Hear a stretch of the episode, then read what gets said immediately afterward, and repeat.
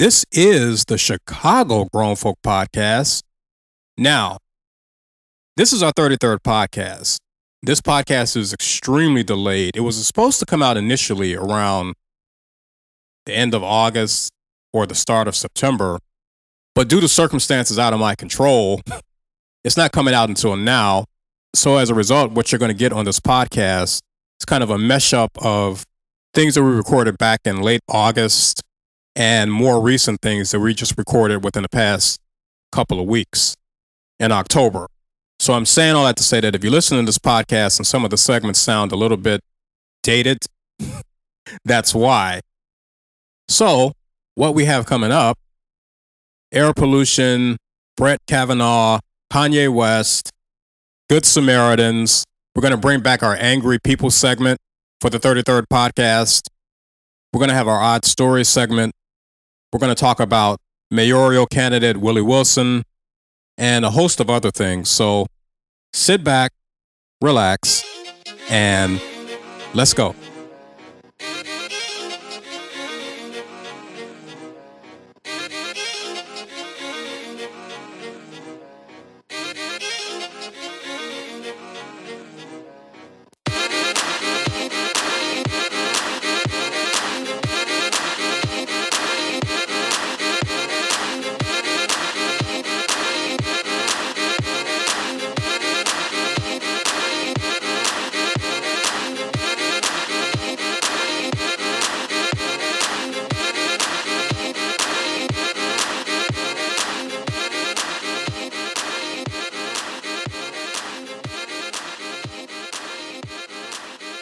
Right, you hear the music? That means only one thing. The Chicago Grown Folk Podcast is on the air for the late summer of 2018. Here's what you missed. So, this is the front page of the Sun Times. This is done by Mary Mitchell. And it says Spat Chance. And it's got a big old picture of Chance the rapper and it says rapper's messy child support battle with the mother of his 18 month old daughter threatens to overshadow his generous gift to CPS. So when she says threatens to overshadow his generous gift to CPS, well, it's only threatened by the Mary Mitchells of the world who would take this opportunity to even print an article like this. Says she has to go hard on one of the good guys. As a Chicagoan, she expressed pride over his Grammy wins while admitting, I hadn't heard a single lyric to 23 year old penned Besides, given the amount of bad news coming out of Chicago, it felt good to see a young black man from the South Side in the spotlight for something other than criminal behavior. Then she pivoted by writing, Unfortunately, Chance's personal affairs are less storied. Court filings show he's been supporting his daughter financially, but a long term child support agreement hasn't been reached. Right now, Chance is like a hero in the hood, but child support is an emotionally charged issue that plays a big role in the high level of poverty in the black community. If this personal issue is handled callously in the public, Chance the Rapper's clean cut image could take a big hit from the Mary Mitchells of the world. After all, you can't hand down money to benefit children you don't know and come off looking like a big stingy when it comes to your own child. So, this is what Mary Mitchell posted. Now she says she got this from the court filing. Now, number one, what I'm curious to know is what is she doing looking up the stuff in the first place? Because this comes across to me. She found out he donated the money and went to look for some dirt on the guy because she didn't print the stuff before. I mean, how long has Chance been rapping now? And this is the first time she's ever. And this is the first time the story comes out once he donates the money. With all the problems that we got going on in the city, it seemed to me that she could have did the city a better service in trying to get more people to step up and donate what they can donate. In particular, when you start talking about these politicians. And she should have been calling Governor Rauner out and saying, How can you have this 23 year old kid donate a million dollars to help fund CPS, and yet you, a billionaire sitting as governor of Illinois, can't figure out how to do it? And then what this also does is it discourages people from trying to do the right thing because, like now, like, well, man, if I donate money, am I going to have Mary Mitchell coming after me and digging into my personal business? Because apparently that's what she did. She went out, she found out about this money, and then she went and started digging. She didn't go and she didn't say anything about his music. She didn't go check his music. You heard her say that she never heard a lyric of his music, but she can go and try to fish for dirt in his personal life to print up in the Chicago Sun Times. Because there's a lot of anger out here. I talk about this on the podcast quite a bit. You have a lot of angry people, and there's a lot of them out here, man. And I'm gonna tell you something. Even when you start talking about banning this and banning that, and and I know everybody right now is talking about the issue of guns, but I've said this before, and I'm gonna say it again. I really would like to see what the hell is causing people to run out and pick up guns and shoot at people. Like everything just runs straight to 10. And I think that that's a problem we're not addressing in this society. Uh, I mean, the willingness of somebody to pick up a gun and shoot at you because you get mad at them because they might have honked their horn at you or or raced you down the street in their car. Silent, remember that uh, article we read where uh, these two guys got into a, a racing match on LaSalle in downtown Chicago, and there was a car and it was an SUV. They were driving side by side and they started racing each other. And the guy in the SUV got mad with this guy and pulled out a gun and shot at him. Like, what drives people to do things like that? Why do people think that's okay? And I don't know. Does that fall under mental illness? I don't know. After protests and emotional testimony from opponents, including the Chicago Teachers Union, the Chicago Board of Education voted to close four Southside high schools and to convert a high performing elementary program in the South Loop into a new neighborhood school. Chicago Public Schools CEO Janice Jackson. Jackson said the district deserved credit for responding to the community's concerns by electing to phase out three Englewood high schools over three years instead of closing them outright this summer. And then they have a direct quote from this Janice. She says, One of the things that I'm most proud of with this plan that we're presenting today is that we have made modifications. She also went on to say, I've been in CPS for a long time and have not seen the level of flexibility that's present in the school's action plans that we're presenting today. Those changes were made because of community input. So, in other words, we're still going to do what we want to do, but we're going to give you guys three years before we do it. And we deserve credit for giving you guys a three year extension. That's our idea of being flexible. So basically, you people can protest all you want to, but the best we can do for you is we're still going to close the school, but we're going to phase them out instead of closing them outright. By the way, Janice, what you should have been telling these people with these schools we're planning on phasing out, what we'll do is we'll give it a three year window and work with the parents and community and see if there's any way that we can save the schools versus trying to close them. That's being flexible and working with the community. They're not out here protesting for a phase out. They're out here protesting to keep the schools open. They don't give a damn about a phase out. so Janice wants credit for something that the people ain't asking for. And I really do believe that this is one of the reasons why Donald Trump is doing so well in the polls.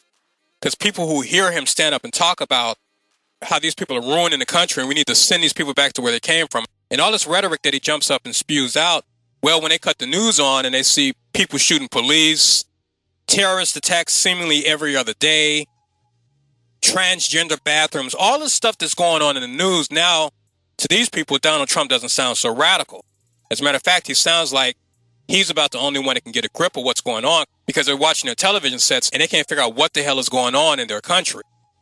So his philosophy of fight fire with fire, it resonates with people.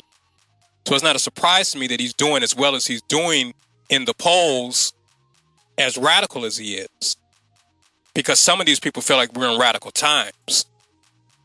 So they believe. Things keep going the way they're going.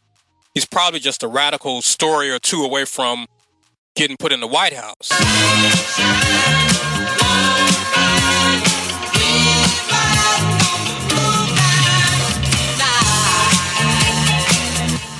I stop and I wait and I think.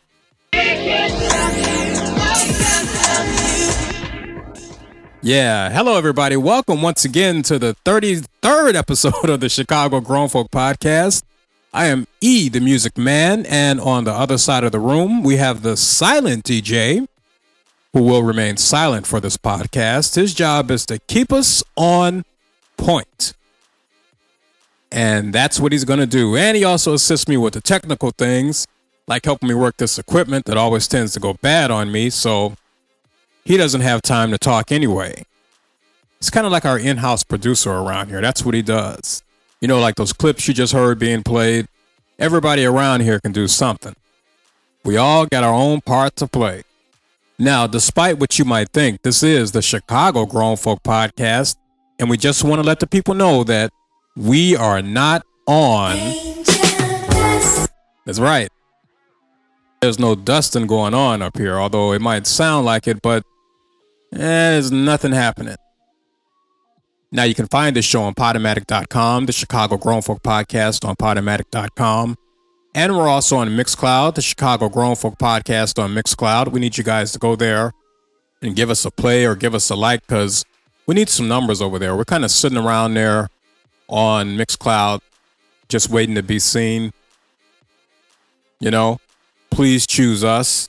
And you can also find a lot of our earlier episodes on Mixcloud as well. And if you also go to SoundCloud or YouTube, you can find random clips picked by yours truly, put together for a sampler version of the Chicago Grown Folk Podcast. Which, by the way, if you check on SoundCloud, we just added a new sampler version of the Chicago Grown Folk Podcast. So when you get time, be sure to go back and check that out. And there you have it. Now, what we do on the Chicago Grown Folk Podcast, for those that don't know, is that we talk a lot of society and culture issues. We're not a podcast that has a lot of explicit or ratchet material. And the reason why is because I noticed that there's a lot of people out there that are doing that kind of stuff. And if you want that kind of material, you don't have to look far to find it. Right? I mean, pretty much everybody's doing explicit and ratchet stuff. So, not being one to follow trends, what we decided to do was cater to that audience that might not necessarily want to hear a lot of ratchetness or explicit material all the time. You know, we want to kind of balance it out. And I'm going to tell you something, man. With all the stuff that's going on in the news, a lot of the violence that we see, a lot of the angry people, and the stuff that you counter on a day to day basis, whether it's stress from your job, everyday stresses of life. You know, I talked on the last podcast about suicides being up in this country 30%. So a lot of people out here are stressed out, tired. So here on the Chicago Grown Folk podcast, we don't want to add fuel to that fire. So that's not our intent. We tend to try to put content out that's informative and it uplifts people. And by the way, I'm not against anything explicit and ratchet. I mean, I listen to a lot of that stuff often. But if you're like me, sometimes you just need a break from that stuff. I mean, I don't want to hear it all the time, you know. So again, that's what we're here for. We're also not a podcast that has a lot of bells and whistles. Uh, we're not going to have celebrity interviews on this podcast, uh, at least right now. Now, who knows what the future holds? But right now, we don't have none of that. Just a couple of guys here in Chicago recording a podcast. You know, in the last podcast, I talked about how much I love 70s soul music. Well, I've been on this really, really crazy 90s R&B kick lately.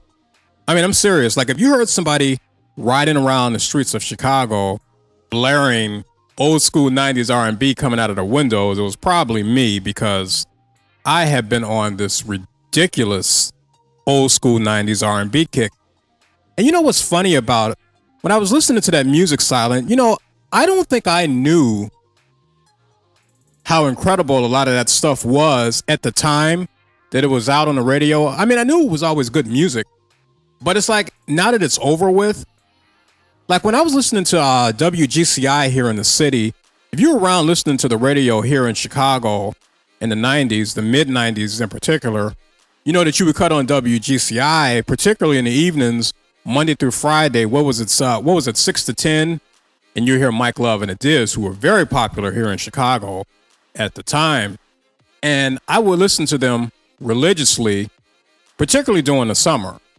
I mean, every night I had Mike Love and Diz blaring on my radio, and a lot of times when I listen to old school 90s R&B, I always think about their radio show and how popular they were here in Chicago and how great that music was. And again, when I was listening to all that stuff, uh, Mary J. Blige, Dru Hill, R. Kelly, Jagged Edge, 112, Bad Boy was really popping in, you know, Faith Evans, Brandy, Monica, and some of that stuff they played over and over and over again in rotation. And it was like, oh God, I got to hear this again. For example, one song they used to play to death And it looked like they played it almost every other hour. And every time I would cut the radio on, that song was either coming on or it was in the middle of it. I just couldn't avoid it, man. I couldn't get rid of it. And it was that track by Dru Hill, that Five Steps. I hated that record when it was out on the radio back then. And the reason why was because it just it just seemed like it just dragged on and on and on and on. And it was one of those tracks that every time I cut the radio on, they were always playing it. Now that was back then. I mean, now I love the record, but and I'm gonna tell you another one too. And both these records were out around the same time. And I don't know if they played this anywhere else outside of Chicago. I'm, I'm assuming that they did, but it was an R. Kelly track. Now the thing about R. Kelly here in Chicago was he owned WGCI back in, particularly back in the '90s. He was from Chicago and he was one of the biggest artists in R&B at that time. So you were going to hear an R. Kelly song at least two or three times an hour. Well, one of the tracks that was out around that time, this is about maybe what, 95, 96? Probably about 96, yeah. Um, from the R. Kelly album. We used to call it the Blue Album. Uh, we called it the Blue Album because the color scheme had a lot of blue in it. Uh, that was a that was the album that had um, Down Low and I Can't Sleep and You Remind Me and all that stuff. Well, there was a track, and I don't know if it was ever an official single, but they used to play it here on WGCI every night, at least two or three times a night when I would listen to Mike Love and the Diz. I was going to hear Trade in My Life by R. Kelly. I couldn't stay, even to this day, man, I can't stand that record. even to this day, I would not listen to that record. I just couldn't stand it. And apparently, I was in a minority because the way they played it here on GCI, you would have thought it was one of R. Kelly's best songs ever. And I got to tell you something, man. I don't even think that since then I've heard that track really being played anywhere. Like occasionally I'll hear "I Can't Sleep" or I'll hear uh, or I'll hear "Down Low" or "You Remind Me" of something, but I never hear "Trading My Life" being played anywhere. That's why I said I don't know if that was just a thing they were playing here in Chicago or if they were playing it across the country. No, man, I couldn't stand that record. And every time I would, and every time I would cut the radio on, and sometimes they were playing back to back. It was either going to be Trade in My Life or Dru Hill's Five Steps. And I had to sit and listen to those songs because they just dragged on and on and on and on and on. I mean, I'm guessing those records clocked in to close to six minutes, man. because they just seemed like they would never end, you know. But I'm saying all that to say that I didn't realize how much of a for lack of a better word, magical era that was in terms of R&B music, man. I mean, I just couldn't I mean, it was just incredible the stuff that was being played. Like strikes 12 uh, sitting here wondering how the hell I mean, jagged edge. I mean, you know what I mean? Come on, you know. And baby, I know that I did my share of things to deceive you.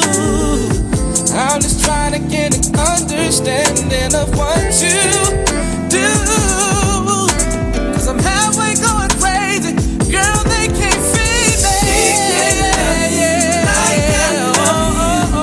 another one here, Silent. Here's another one that they used to play. I'm gonna run it from this computer because here's another one.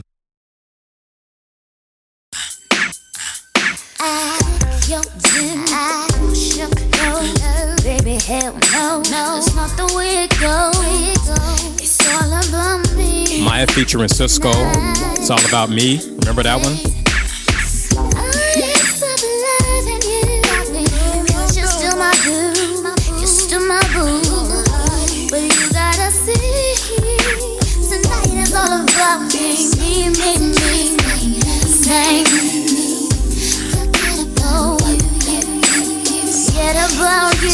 I mean, you were going to hear this song every single night on Mike Love and the Kids' show. They were call, they called themselves the Bad Boys of uh, the Bad Boys of radio. Because Bad Boy at that time was pretty popular, so I guess they called themselves the Bad Boys of the radio.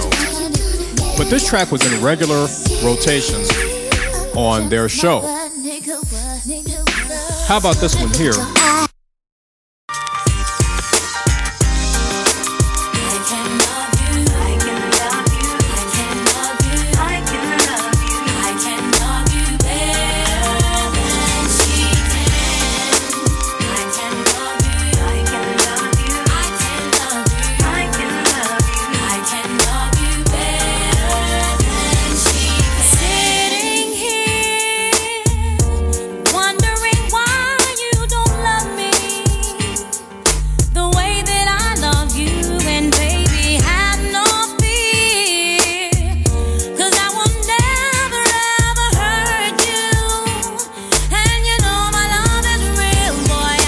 Much anything by Mary J. Blige they were going to play. Mary J. Blige and R. Kelly, there was no escaping Mary J. Blige and R. Kelly in the 90s, man. you kept the radio on long enough, you were going to hear one of their one of their records.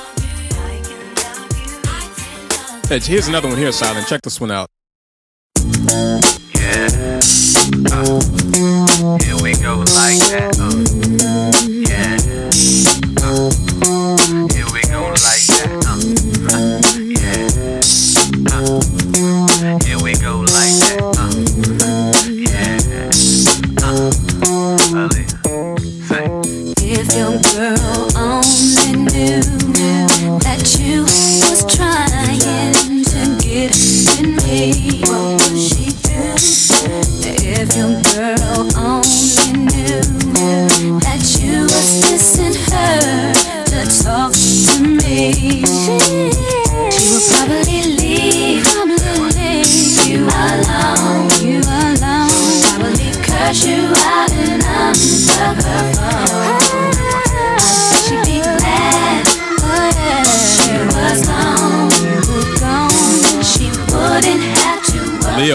radio, man. I mean, but this is the kind of stuff that they were playing in the 90s, man. And, and like I said, I don't think I realized how good this stuff was at the time that they were playing it, you know?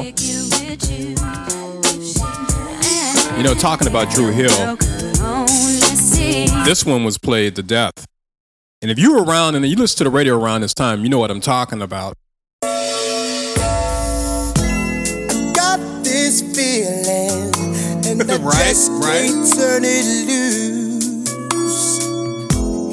That somebody's been getting next to you. I don't wanna walk around knowing I was your fool. Cause being the man that I am, I just can't lose my cool. My friends keep telling me about the things that's going on. yeah. But deep in my heart, baby, I hope that I'm wrong. Yes, I hope that I'm wrong, but I know it, babe. Somebody's sleeping in my bed, my bed, my bed. Somebody Oh my goodness. How about, um, oh, you, you were definitely going to hear this.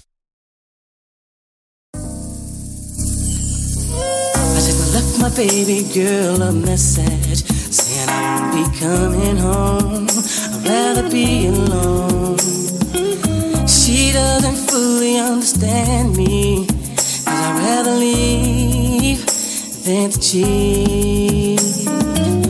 If she give me some time, I can be the man she needs. But there's a lot of lust inside of me.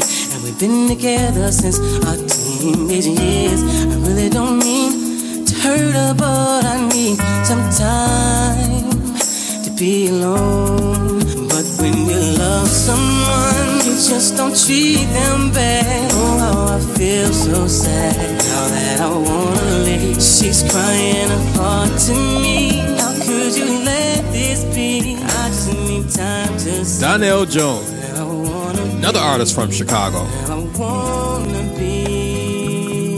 Which, by the way, I don't know how many people checked out as Unsung. We talked about it on a previous podcast back when we were still playing music on the Chicago Grown Folk podcast. If you haven't seen it, go back and find it and check it out. It was pretty good. How about this one here, Silent? Silent say he the DJ. He's supposed to be playing this stuff. but no, check this one out. Um,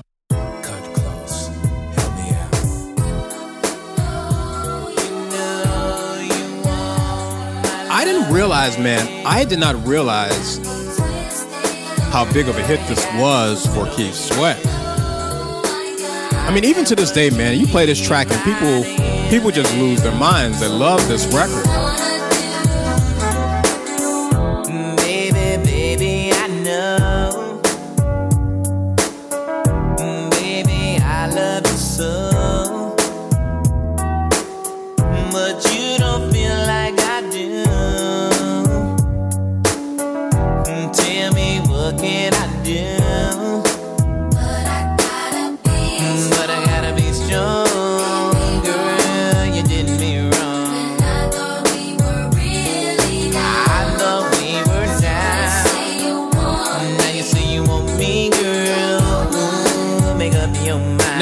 Next one I'm gonna play, I don't know. Um, I don't know how much of a hit it was across the country because these guys were here from Chicago as well. And I remember when this record came out, I remember going to the uh, record store. Jeez, remember remember the record stores? uh, uh, and yes, they actually used to have stores where you can walk in and buy music, not download it off of uh, iTunes or stream it on what is it, uh, Tidal or whatever. You used to actually be able to go in and buy. But this track here, I remember, man, going into the uh, record store, buying this single because they used to play it so much on the radio.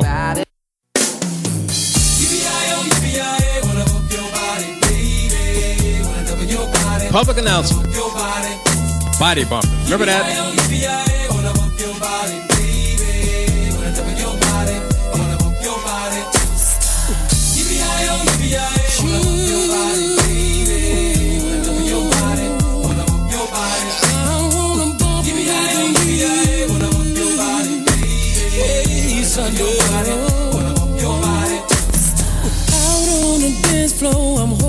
Holding you so tight.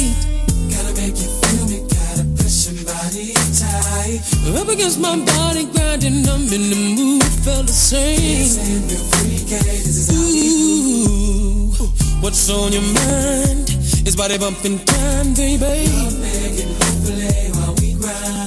Uh huh. Don't you want me? Cause I want you. And if this podcast was set up to take phone calls, I would ask this question Was this record in constant rotation in your city? You know, I wonder about that. Because it certainly was here, but again, these guys were from Chicago. And I don't know, and I've talked about public announcement on this podcast before in relationship to R. Kelly. You know, when R. Kelly first came out on his first album, that Born into the 90s album, uh, which to this day, man, I'm not a big fan of that. Uh, I'm not a big fan of that album. But on his debut album, he came out as R. Kelly and the public announcement or featuring public announcement, something like that. And then when the 12 play album came out, it was just, well, it was just R. Kelly. There was, there was no more public announcement. And I don't know to this day, I don't know what the relationship was with R. Kelly and public announcement and why they only, and why when he came out, he had them on his first record. And the thing about it is, it was just him singing. So I don't know. They were like a backup band or backup singers. I mean, I don't even know what their role was on that album. But it was. It was listed as R. Kelly and the public announcement. And then soon after that, it was just R. Kelly from there on out. So I never really figured out like what was the deal with that. And then sometime later, the public announcement came out and they just started making their own music. I mean, that's one of those music mysteries to me. And Silent, I could be wrong about this. I don't even think I've ever heard him mention public announcements since um since or, or ever for that matter. I don't think I've ever heard him mention or talk about the public announcement. So again, I don't know what their relationship was with him or why they were listed on his first album and then they just kind of faded away and didn't come back around again until at least the mid 90s. Now, this next one here, now if you listen to this podcast, you go back to Mixcloud and listen to some of our earlier podcasts. Now, this song actually came out in 1994. This was before Mike Love and the Diz was on the radio. This was back in the era of uh who was it? Was it Jammin' Dave or Rick Party? I guess one of them. Might have been Rick Party. Rick Party was on before Mike Love and the Diz. Mike Love and the Diz used to have the weekend slots, and Rick Party had the like six to ten slot. And then he eventually left, and they gave it to Mike Love and the and they just took it to another level. But this song came out in '94. It's a go-to track for me when I talk about the '90s, and it's very obscure, and I don't even know whatever happened to these girls. I randomly came across a 2012 interview with one of the members, and she kind of briefly talked about what she was doing. I think uh, Janine said she was doing voiceover work, but um, and I doubt, man, that we even have anybody now. When I'm playing this, this is one of these tracks. Like if I, if I was DJing at a club, silent, this is for you.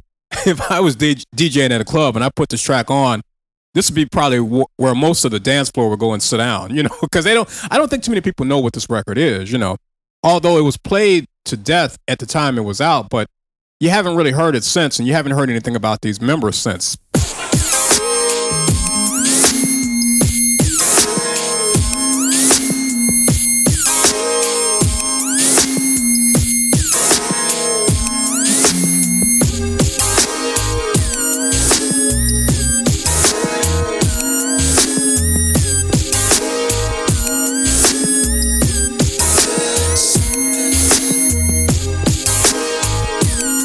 Name of the group is Fabu. The track is called Just Roll.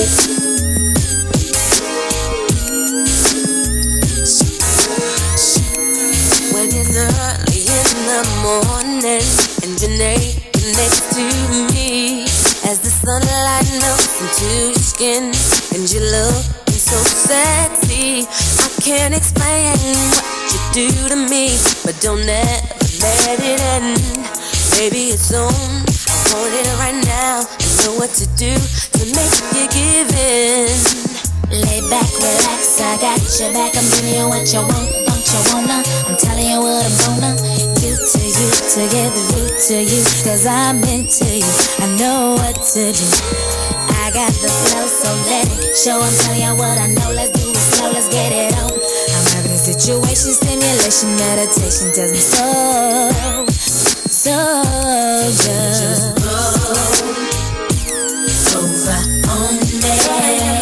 And they were definitely a one hit wonder. Because this was the only thing I've ever heard from them. And for that matter, I've never even heard an album from Fabu. And if you go look for it, like I have Tidal, and if I go look for Fabu on my streaming service, I can't find it anywhere, man. And you can barely find it on on YouTube. I mean, you have to do a little bit of digging. Somebody might have posted it. But I remember, man, going to the uh, record store buying the single, uh, cassette single. Was a black cassette. It had this track, and on the B side, it was just the instrumental. Yeah, but man, this is one I like to play every now and then just to remind people. See if they remember this, you know. Well, listen. I mean, we could do this the whole podcast. So, so I better stop it here. I, I mean, I can go on and on and on. Right? But this is what we used to do. If you go back and listen to a lot of our earlier episodes, we used to play music on here. But we've since changed our format a little bit. You never know what the future holds. So, so moving forward. Now, before we get into our first topic and start the podcast, you know, the, if you've listened to this podcast, you know this is our opening rambling segment where I'm not really talking about anything in particular, just rambling on. It's kind of like a warm up segment before we actually get into the podcast. Uh, I was on Twitter and, you know, something caught my attention. And this is another situation if the podcast was set up to take phone calls. I really would ask this question because it's something I'm curious about. Every now and then you get a retweet. Some people are lucky enough to get multiple retweets. And then there's the rest of us, we get a random one here or there, you know. Something that I've never really been able to figure out on Twitter, and I'm sure this has happened to pretty much anybody that's ever used Twitter at some point or another, this has happened to you. When you get a retweet and you get it from one of these, I guess you would call them sex bots or whatever. Like, I, I'm assuming these things are fake accounts, and I never know who sets them up or where do they come from or what the purpose is behind these things. And you go and look at the profile, and it looks like a fake picture, and they have um, something really explicit in the description, and they just randomly retweet you, man. I've had some of these things retweet a tweet that I've sent from four or five years ago, and I'm thinking, who the hell found an old tweet from like 2013? You know, and then you click it on, and it's one of these uh one of these uh fake again, I guess you would call them sex bots. I, I mean, I don't know what the, I don't know a lot about what these things are or who sends them, and, and I'm trying to figure out what the purpose is.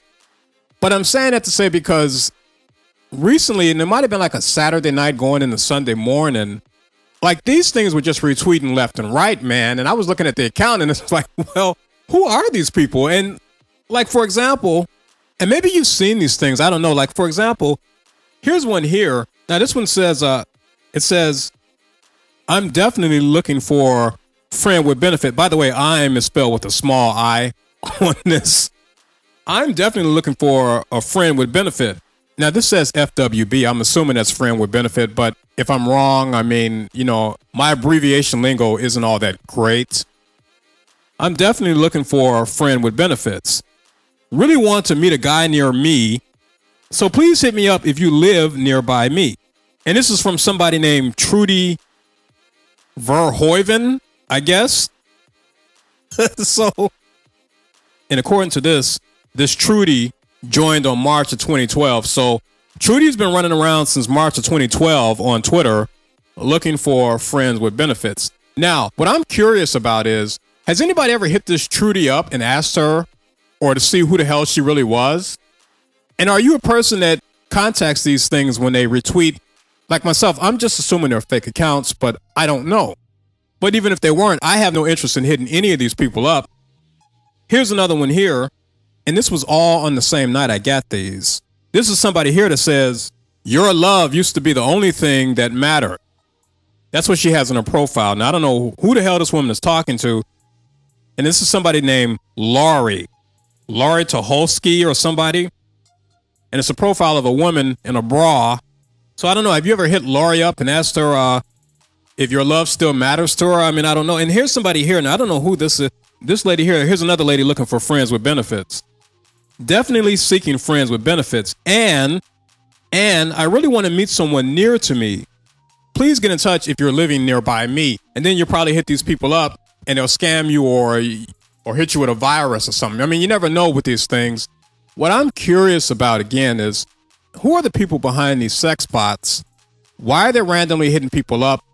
How are they pulling old tweets from four or five years ago and retweeting them? Like, what's the whole scam behind these things? And if there's anybody out there that's familiar with how these things work or what's behind it, you know, hit us up and let us know because I, I really, just one of those things I've been curious about throughout the years, but, but never really got an answer to, you know. Well, I don't know. Maybe y'all can hit me to what's going on with this.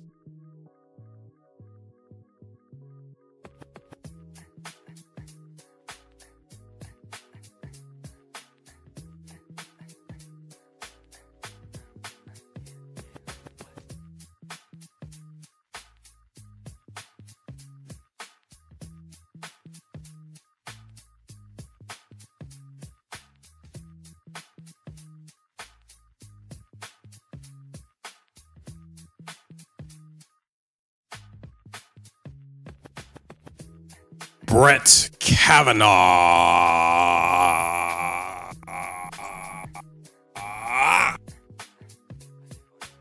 Oh my goodness. Is it Brett or Brent?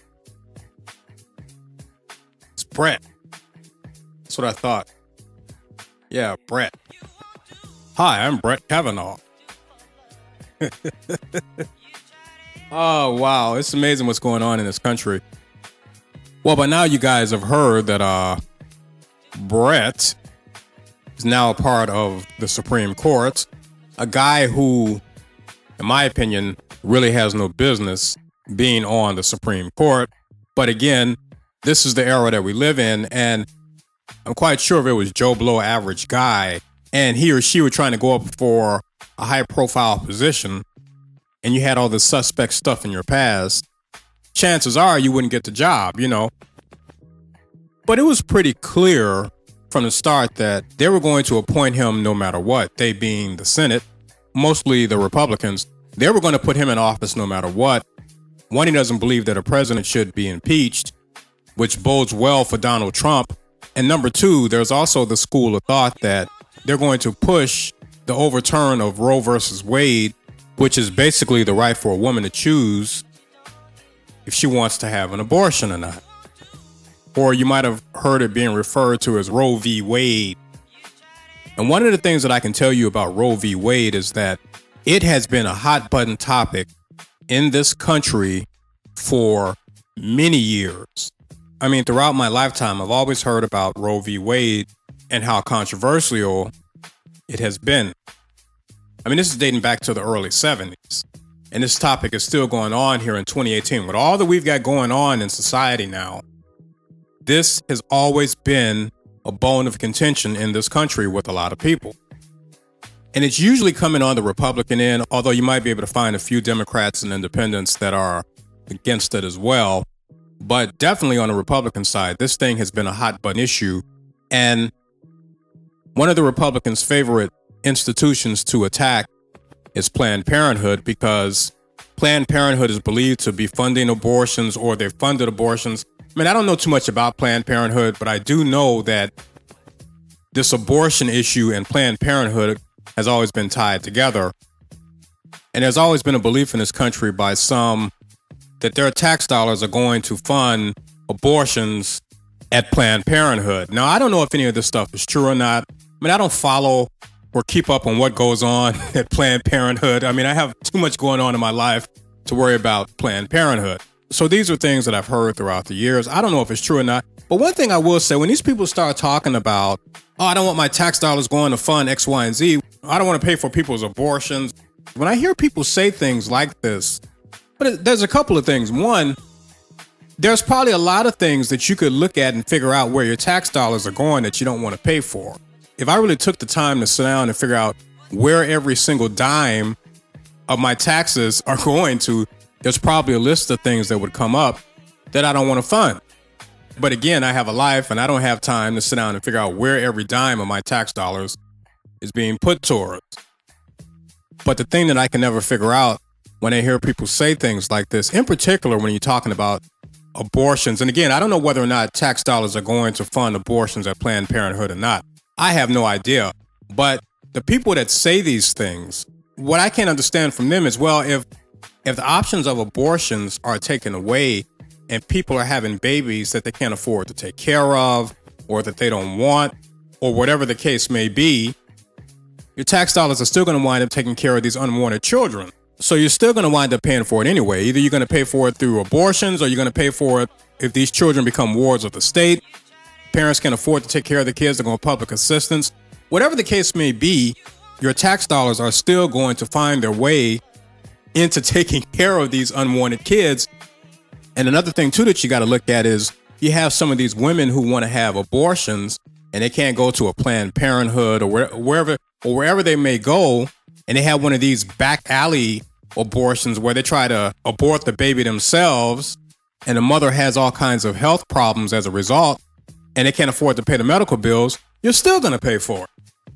No, I said the same thing about healthcare when they were talking about Obamacare, and you had these people, I don't want to pay for people's health care. I mean, well, if you have a bunch of people that are walking around in this country and they can't afford health insurance, they go to the hospital, they go into the emergency room and get treated, and they can't afford to pay the bill. Well, the only thing the hospital is going to do is they're going to shift that cost off to you, the customer, and then that means that your insurance goes up, medication goes up, medical expenses go up, so you're still going to wind up paying in one way or another. But Brett got put in, so we'll see what happens with all this stuff as the years go on. And then after Brett gets voted in, well, what does Donald Trump do? A guy who is 70 uh, something years old and the president of the United States, what does he do? He gets up and he starts taunting people, thumping his chest and running around at rallies, calling people out. And he called out that Republican senator that voted no and talking about she'll never live that vote down. I mean, just all kinds of really despicable behavior coming from the president of the United States. Presidents in the past would have said something along the lines of, well, we know this has been a very emotional time for a lot of people. We're going to do our best now to bring Kavanaugh's in. We're going to do our best to work with the Democrats on the other side of the aisle to try to bring the country closer together or something along those lines. But they don't normally jump up and stand around and start taunting people like this president does. And this, by the way, is a guy that Kanye West says is a good man. So these are the times we live in. I, I mean, I don't know. So it was a victory for him. But the flip side of that is here in Chicago, uh, one guy whose privilege didn't work for him, and it shocked the hell out of me. I mean, it really shocked the hell out of me, although I don't see how they could have come to any other conclusion.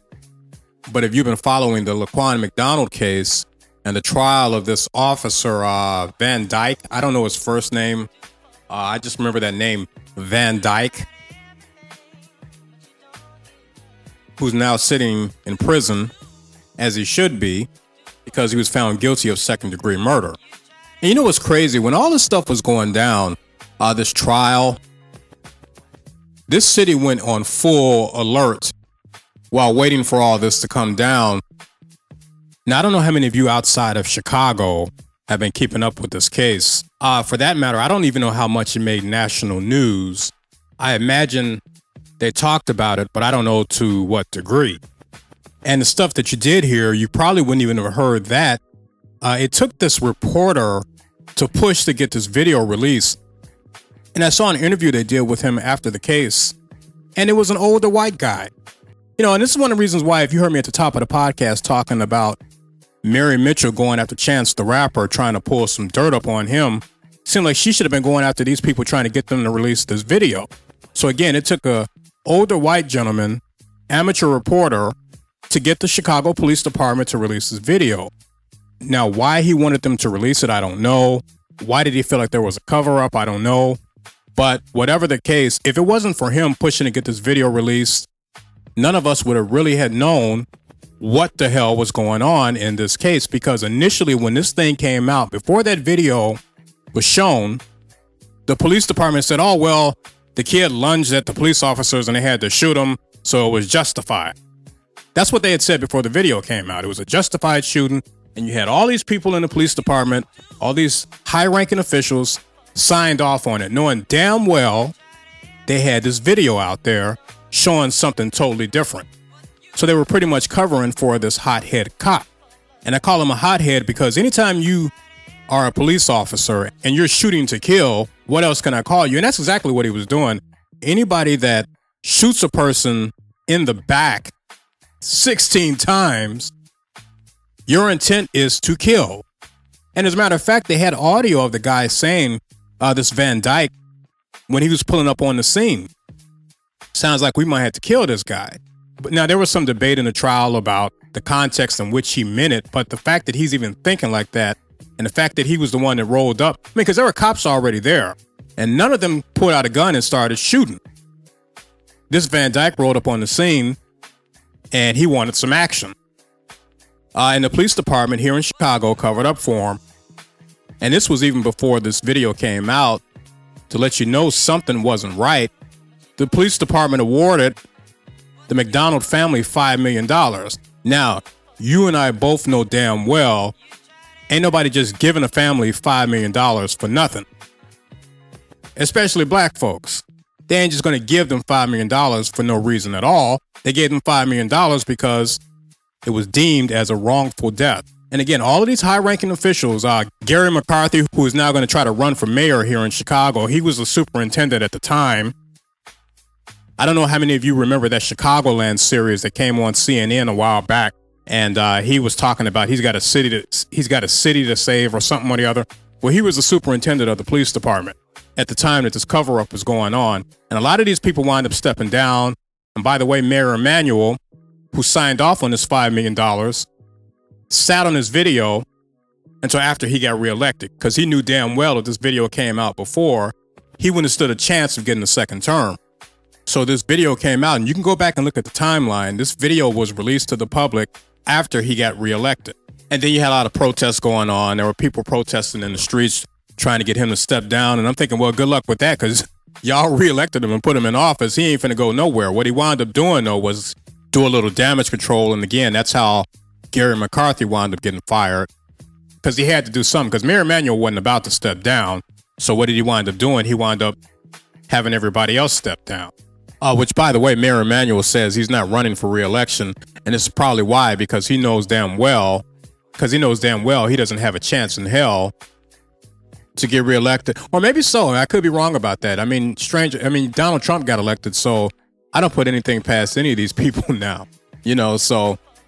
But they were out here protesting too, silent. They wanted Mayor Emanuel to get the hell out of office. And I was down there one day, man, when they were protesting. It was this was back around Thanksgiving. It was probably about a week before Thanksgiving, and these protesters were going through the streets of downtown Chicago. They were on Michigan Avenue, and then they wound up making their way down to, I think it was either Wabash or Rush Street, one of those streets they were on. And this was like about maybe four o'clock in the afternoon. And it was unusually warm around that time of the year, too. And I remember, because I remember being out when these protesters were out downtown. The weather was mild. It was right before the holiday season and they were out in the streets protesting and they were marching through the streets and it was just a gridlock downtown. Much like it was going to be if this verdict had came out and this Van Dyke was found not guilty. So they were preparing to do the same thing again and they were going to shut down the city. And rightfully so, because again, there is no way in hell that you can look at this video and tell me that this man should have not been found guilty And the thing that really angers me about this is it shouldn't have taken this video and public outcry to get to this point. They should have did the right thing from the jump. And you wonder why you have things like national anthem protests going on, but it's because of stuff like this. This should have been taken care of from the jump. And whoever decided to cover this up initially, in my opinion, is just as guilty. And then see the problem is when you cover things up, it erodes public trust in the police department and it makes it harder for police officers to do their jobs appropriately because now every time there's a shooting that goes on and they say it's justified, well, the public is not going to believe it because you guys have been caught covering up things in the past. And here's the thing I want to know why was this Van Dyke so important to the police department where where they would put their reputation online to cover up for this person?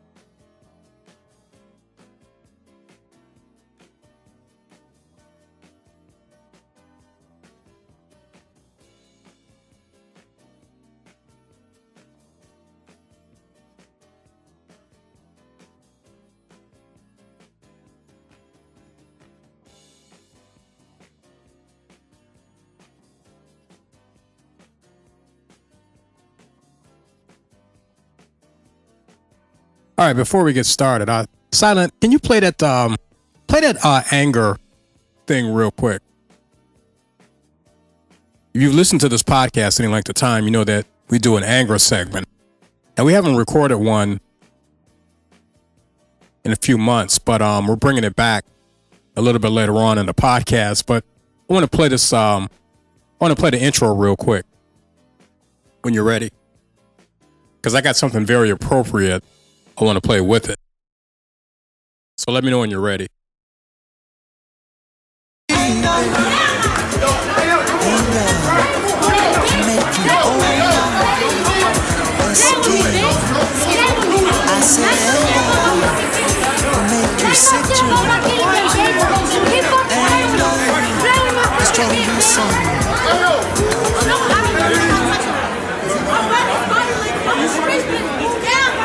Yeah.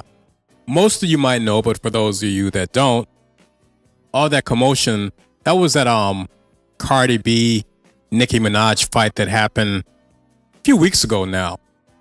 And I was watching this thing, man, and I thought that this is the perfect representation of that segment.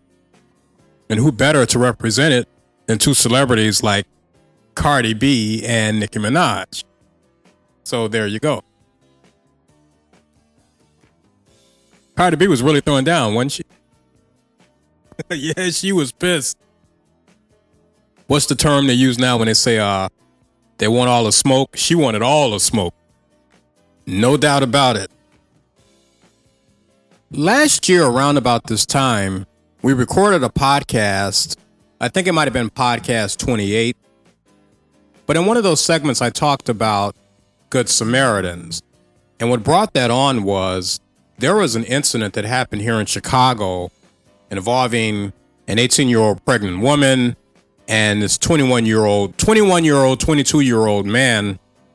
And how the story went down was these two were standing at the bus stop waiting for the bus to arrive. And when it pulls in, this 18 year old pregnant woman gets on the bus and this 21 year old man. Well, the problem is this 21 year old, and like I said, he might have been 21 or 22, somewhere around up in that age range he gets on the bus. He doesn't want to pay his fare. So this prompted the bus driver to get off, call the police to get this guy off the bus because he didn't want to pay his fare. So the guy eventually decided to get off the bus. And as he gets off the bus, he starts beating the hell out of this 18 year old pregnant woman.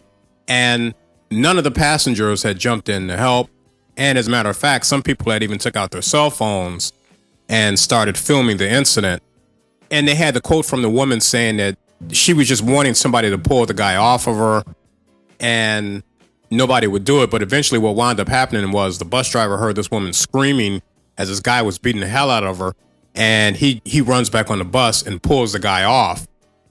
Then there was another incident that happened. I believe it was out in Portland, where uh, some guy was harassing a, a woman. I believe she was Muslim, and a bystander had witnessed this, and he intervened. And what wound up happening was he got murdered by the guy that was harassing this Muslim woman. So he's an innocent bystander just trying to help her out, and he winds up losing his life in the process. Another example I gave on that podcast, a friend of ours was telling us about a night that he went out and he witnessed this couple arguing, man and a woman, and they had been arguing for a little while, and then arguments started to get physical. Nothing serious. Grabbed the woman and he was shaking her up a little bit, you know. And our friend intervenes. He says, Hey, what are you doing? Knock it off. And the woman that was getting knocked around by this guy turns to her friend and says, Mind your business, because you don't know what's going on. He ain't doing nothing. So I gave those examples because there's times that you might be out somewhere and you witness something happen and you have to make the decision well, do you intervene or do you mind your business? And I gave numerous other examples on that podcast of where there were good Samaritans that jumped in to help, and it wound up costing them more than what they bargained for. And in some cases, situations end fatally. But what made me decide to revisit this topic was there was an incident that just happened very recently in the city. Now, this incident happened at about one o'clock in the morning, right? Now, there were a group of people that were out riding their bikes, and you had this guy named Albert Bocanera, and he's 39 years old. So he's sitting in his car and he's watching these people ride past on their bicycles. And what wound up happening was there was a car that zoomed by and it hit one of the people on the bike. And what does the guy in the car do? Instead of stopping, he guns the gas and he takes off. It was a hit and run. Now, Albert decides to chase this person down. So at some point, the guy wound up stopping his car. They got out and there was a confrontation. And what wound up happening in the process of all this, another car pulls up and they shoot this guy, Albert, and they murder him. It says Albert chased down the offender's vehicle and confronted the driver when another vehicle approached and someone inside fired shots, striking the man twice in the neck. It says Bocanera was taken to University of Chicago Hospital where he later died. Now it also says that this guy was um, a community activist. As a matter of fact, Silent, when I was watching the story on the news, uh, apparently he knows Dock Walls. Dock Walls, if you live in Chicago, you know he's kind of a local celebrity here. Uh, and then some years back, he ran for mayor of Chicago. And I also want to say that he used to be on the radio silent, but I don't know for sure. But don't, so nobody quote me on that. But I thought I remember him being on the radio. I think WVON at one point, but I very well could be wrong about that. But I do know for sure he tried to run for mayor one year. This is back when Daley was still in office. But it says that this Bocanera was community activist. According to this article, last year, Albert was arrested for an incident that happened in the South Loop where he got into an argument with somebody over a road rage incident and he wound up firing off his gun in downtown Chicago. And what wound up happening, he was arrested and charged with a felony.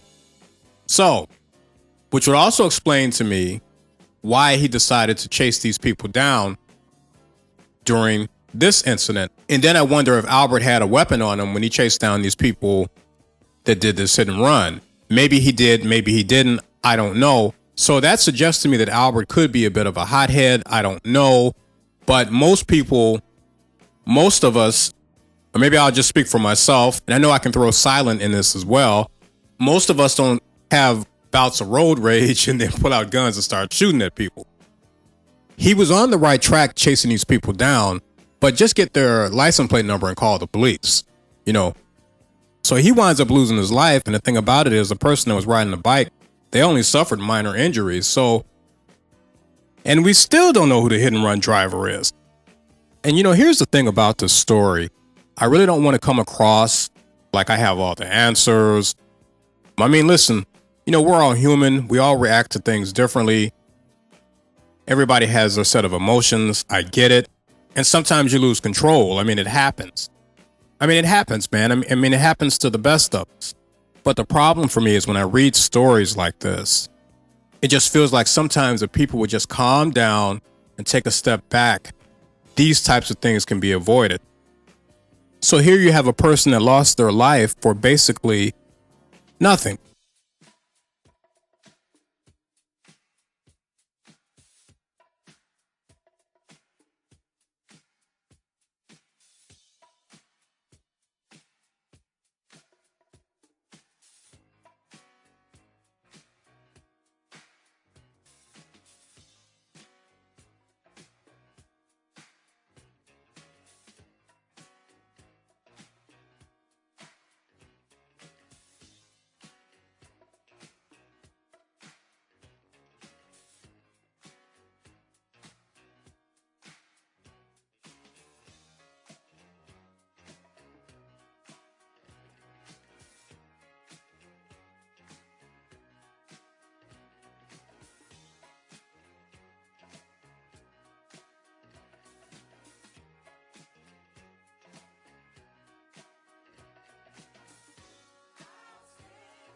If you've listened to this podcast any length of time, you know that one of the things that we tend to talk about is anger.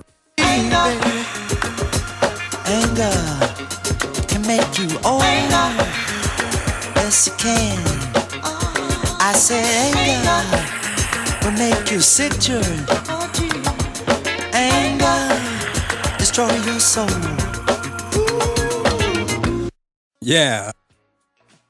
You know, summer 2018 has come and gone, but what usually happens during the summertime? The weather gets warm and more and more people come out, and the more people come out, the more chance you have for conflict. People have petty misunderstandings or altercations, and they escalate, and in some cases, they end fatally. We read stories on this podcast where petty altercations can have fatal results. You know, fights at the beach, road rage incidents. I mean, you name it and it goes on, particularly during the summertime. For example, this story here man charged in stabbing after steak and shake drive through fight. Now, according to this, a St. Charles man was charged and arrested after allegedly stabbing another man following a fight in a Batavia steak and shake drive through. Now, the guy that they're charging is a guy by the name of Jose Santiago, 20 years old. And what wound up happening with this guy was this Jose got into an argument with another party at a steak and shake drive through. Police were called to a local hospital at about 11 p.m. where a man was being treated for a stab wound. So what happened was this guy was sitting in the hospital and the police came out to talk to the guy and it says he told the police that he was in the drive-through lane at the steak and shake. He had had a verbal and minor physical altercation with another man. So these two were arguing at the steak and shake drive-through and they separated. So after these two were separated, check this out. Jose gets back in his car and there's a woman driving the car. And the woman that he's in the car with backs into the victim's car and drives off. That wasn't good enough. The victims left the steak and shake driving eastbound on McKee Street. And it says at that point, the victim noticed he was being followed by the same car that backed into him at the drive through. So it says what the victim wound up doing was he wound up pulling over in order to let the car pass. But instead of the car passing, what he did was Jose stopped his car in front of the victim's car, got out of the car, and began fighting with the victim. During the altercation, Jose allegedly told the victim that he would stab and kill him. The victim sustained two non life threatening stab wounds to his left shoulder and lower back. Then he got back in the car and then fled the scene. So now these two get into a fight at the steak and shake. Now, no telling what they were arguing about, but this is how things wind up happening. You have petty altercations with people, and in a lot of cases, if you're arguing with an idiot, it gets very serious.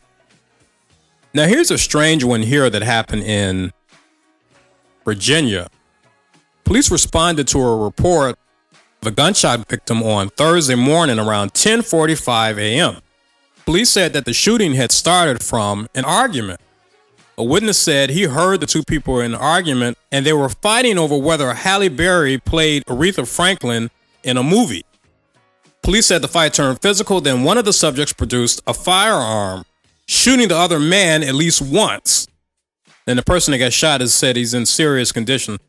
a lot of times when you have people that know each other and you have arguments like this that seem to be very petty and they get really heated, usually there's something else underlying that makes these things get as serious as they do.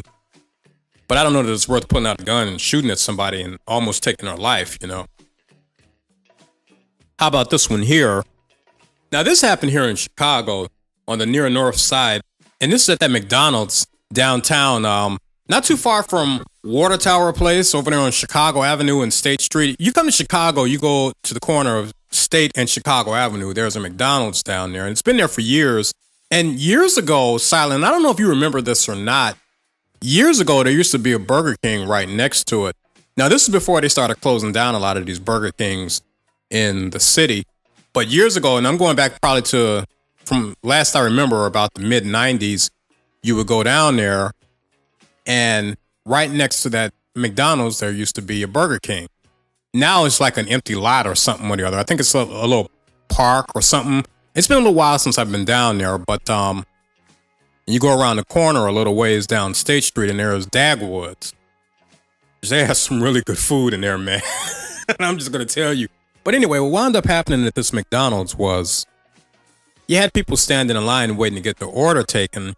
You had a 16 year old girl that was standing in line, and there was a 36 year old woman standing in line as well. And for some reason or another, these two wound up getting into an altercation. These two people started arguing about their place in line. Now, how this turns into an argument, I don't know. If person is in front of you and you're behind them, I mean, I don't know how that turns into an argument, but it says these two women started fighting about their place in line. Then things started getting loud, then a lot of yelling, and then they were bumping into each other, and then and so what winds up happening after that, this 36 year old woman gets so angry and so out of control till she decides to pull a hammer out.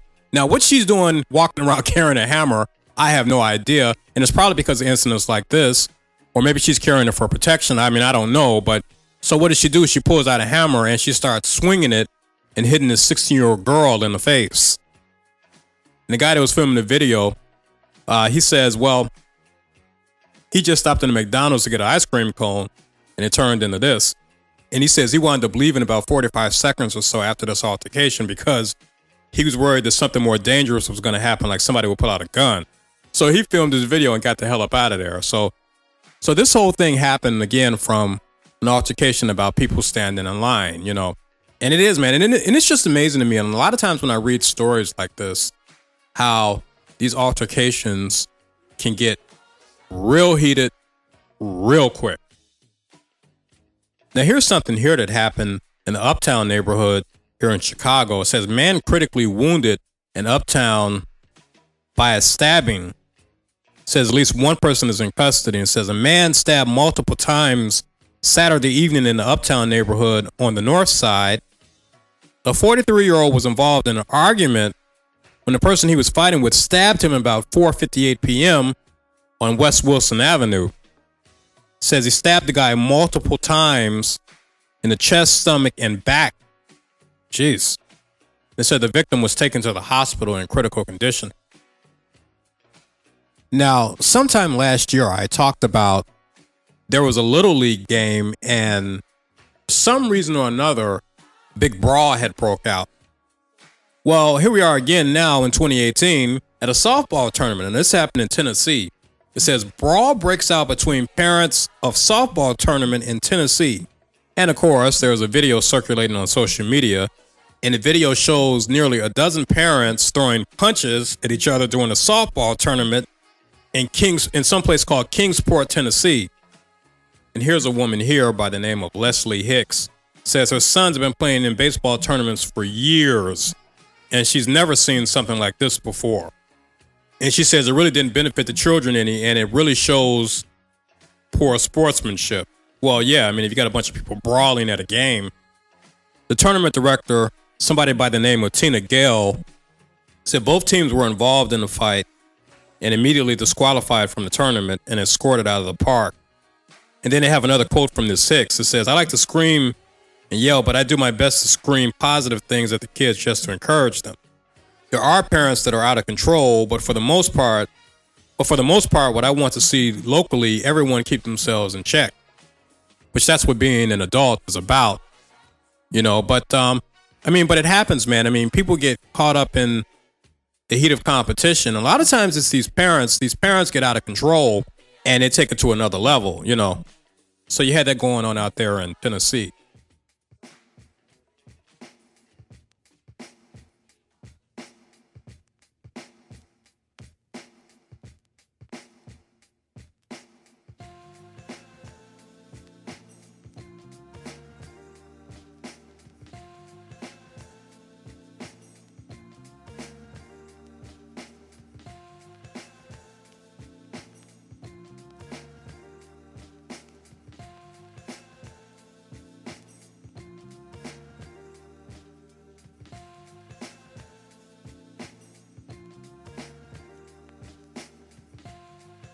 See Kanye West has been running around again with these uh, maggot hats and going on these uh oh MAGA. I'm sorry. What, what did I say? Oh well, excuse me. Uh, maggot. I said maggot. Oh, I'm sorry. Well, I meant to say MAGA. Excuse me. Well, didn't know what I'm talking about. Uh, Kanye West has been running around uh, with these pro Trump rants again and walking around wearing this uh, this uh, red cap. That's a awful MAGA. That sounds awful. I mean, I know that's an I know that's the abbreviation, but that just that's a terrible. That just sounds silly to me. I mean, listen. I, like most of the world, know that Kanye West is an incredible talent. Uh, he's made some incredible music throughout the years. He's made some memorable moments for me, and a lot of his music I'll always listen to. But he can miss me with these uh, Trump rants and all this talk about, uh, and then he's running around talking about this uh, abolishing the 13th Amendment and all this. I mean, he can miss me with all that. I'm not trying to, I don't need to hear that from Kanye West. It's half the stuff he's saying don't make no sense, and other stuff he's saying, uh, I mean, I just, I just have no interest in it. I mean, I, and, um, and I like what D.L. Hughley said. I saw him on um, YouTube, uh, clip from his show, and he was talking about that. And he said, I'll be damned if I'm gonna take advice from a guy that had liposuction and is on meds. And I wanted to high five him when he said that. I absolutely agree. I mean, I have no interest in taking advice from Kanye West, unless it's on how to make a beat or put a song together.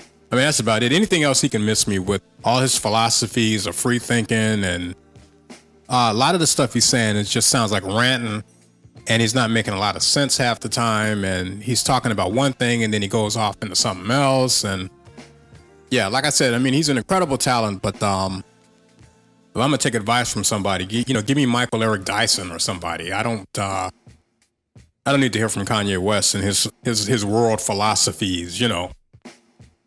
And he's been running around talking about being in Chicago, like he said he's moving back here or something or the other. And I know he posted a video silent. I don't know if you saw this or not, where he was uh, something was going on with him and Nick Cannon and Drake and he posted a an Instagram video getting at them about something that was something was going on with them and his wife.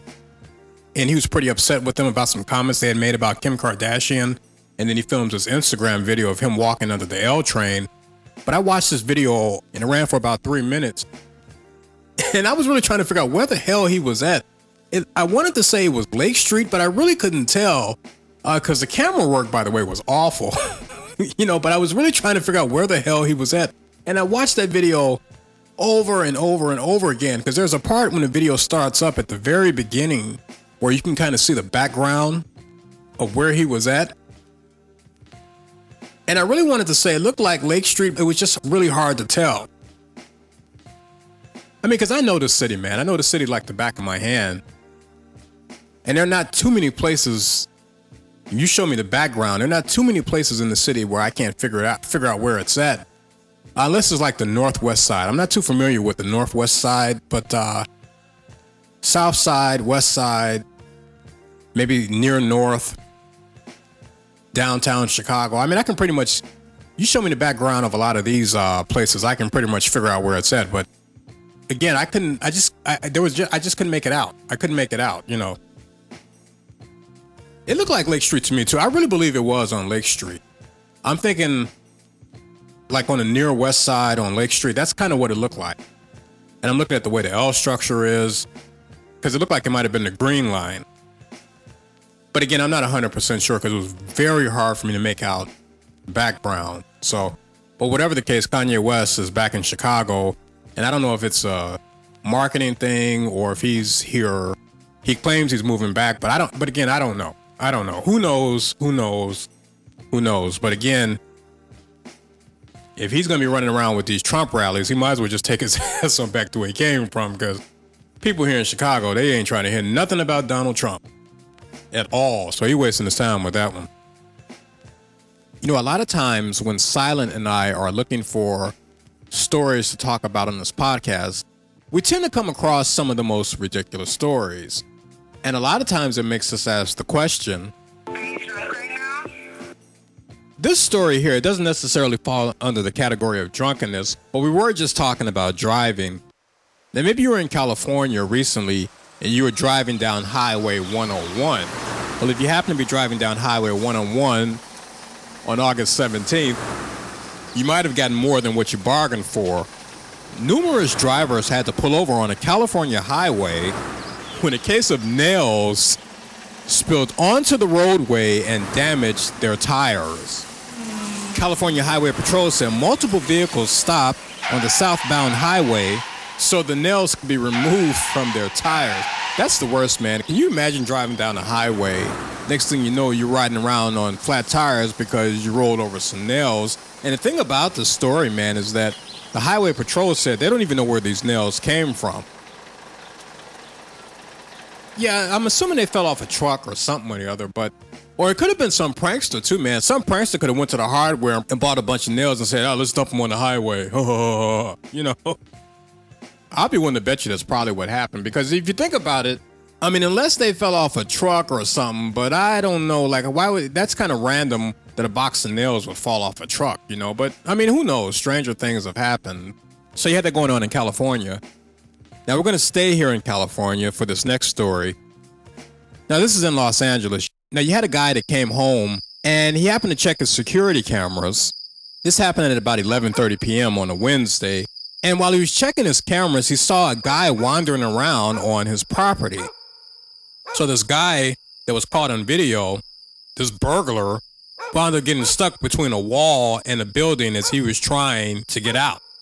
So the police were called, they freed the man, and he wound up getting arrested. And the guy was also being investigated for a burglary that happened in the same neighborhood the night before. So he really screwed up. Now, how about this story here? Now, this happened in this happened in a shoe store in Virginia, place called Clean Soul. So these thieves wound up breaking into this place, and they wound up stealing a bunch of shoes. But the only problem is the shoes they stole were only for the right foot. They stole 13 right foot shoes, one complete pair, and some apparel. And they talked to the store owner of this Clean Soles, and he says, unless you have two right feet, these thieves are pretty much risking their freedom for nothing. And the owner also says typically when you put shoes on display, he only puts the right foot up. Which I mean, how many of us have been in shoe stores and you know when they put shoes out and they have the shoes on these display racks, you never see two pair. They always go in the back and they bring out a pair of shoes. So I don't know if these people that wound up robbing the store, maybe they never been in the shoe store before and they didn't realize how this stuff works. But they did. They just wound up and they ran in and grabbed a whole bunch of shoes that they basically couldn't do anything with. And like this guy said, they're risking their freedom for basically nothing.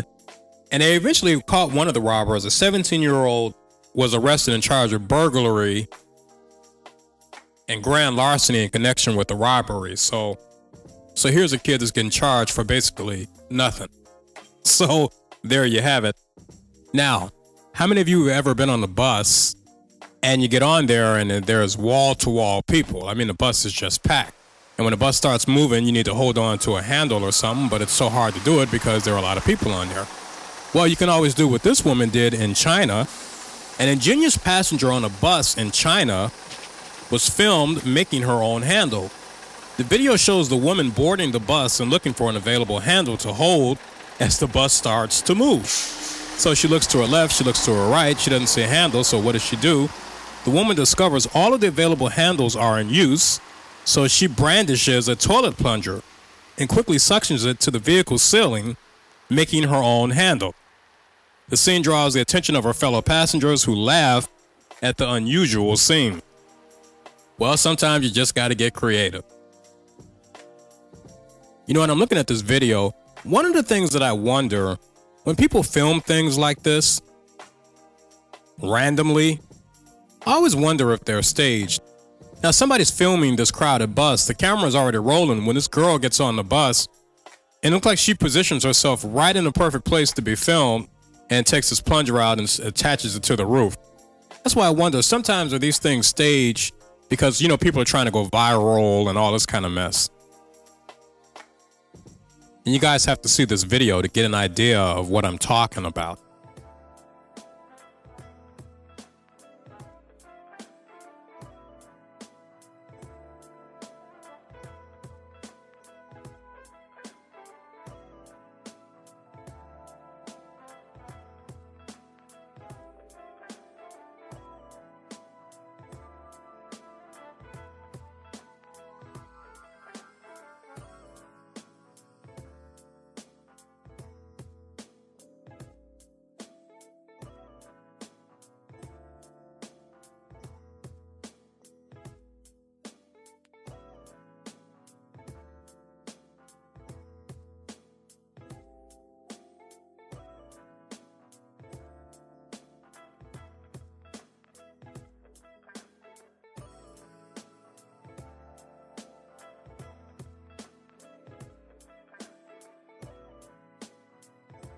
I remember some years back, I walked into a 7 Eleven here in the city in downtown Chicago, and I saw this product being advertised.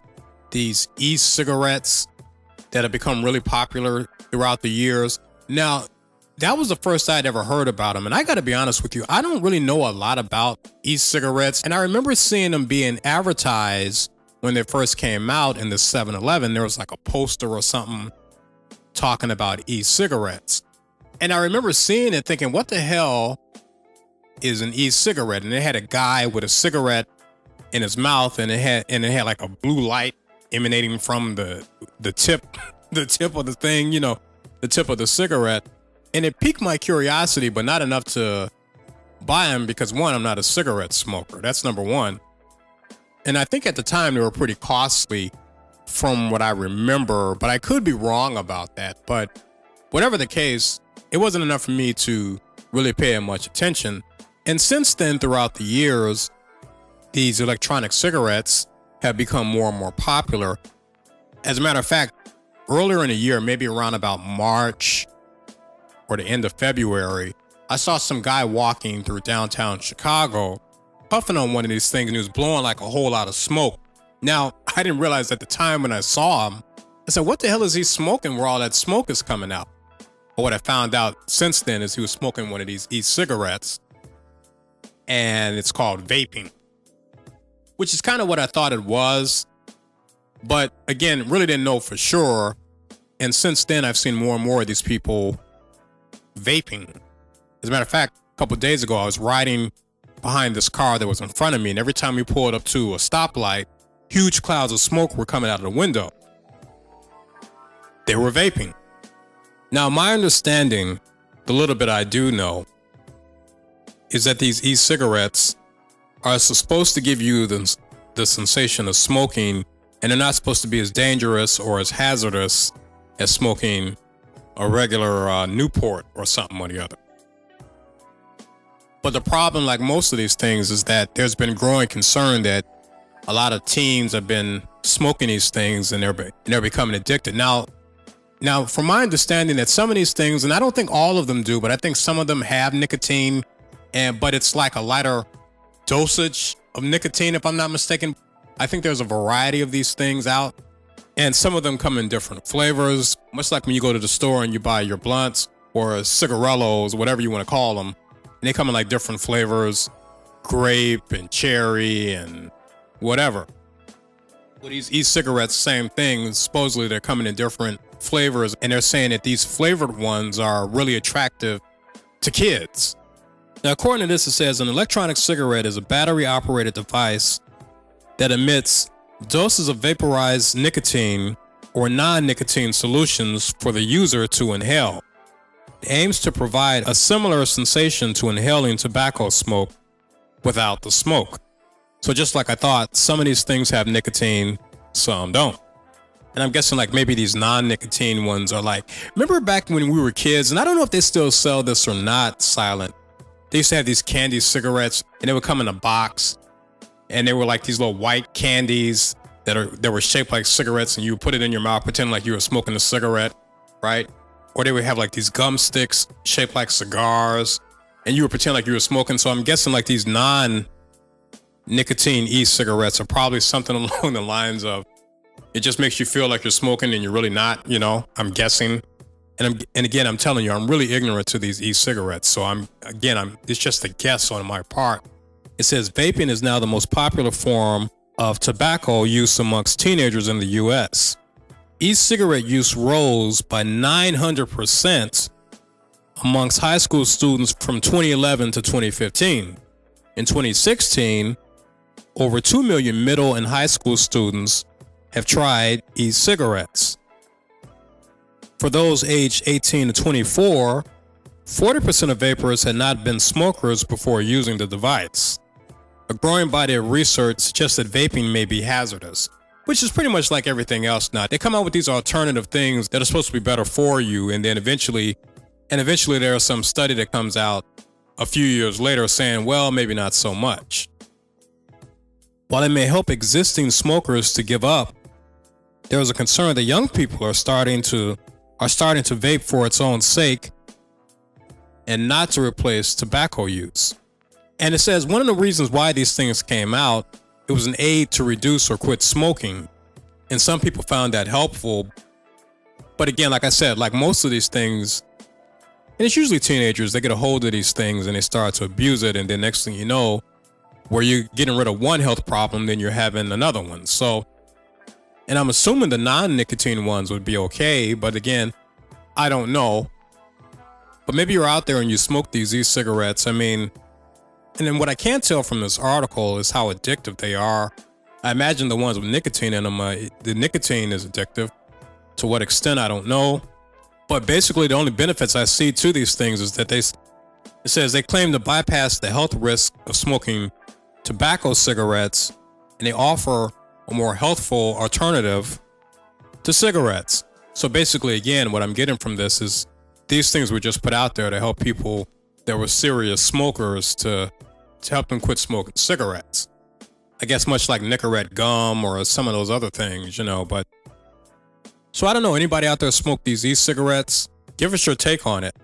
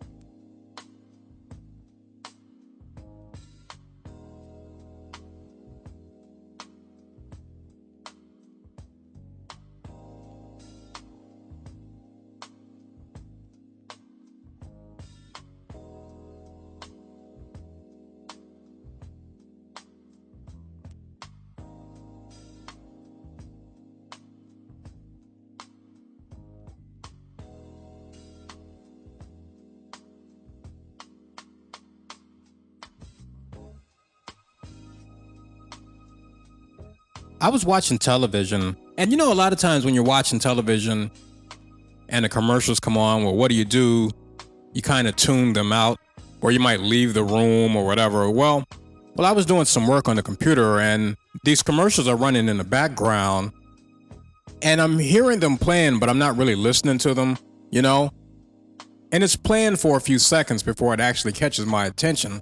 And it's an ad for one of these, um, I don't know what you would call it. It's not necessarily a hearing aid, but it's some kind of a miracle ear or something or the other, magic ear.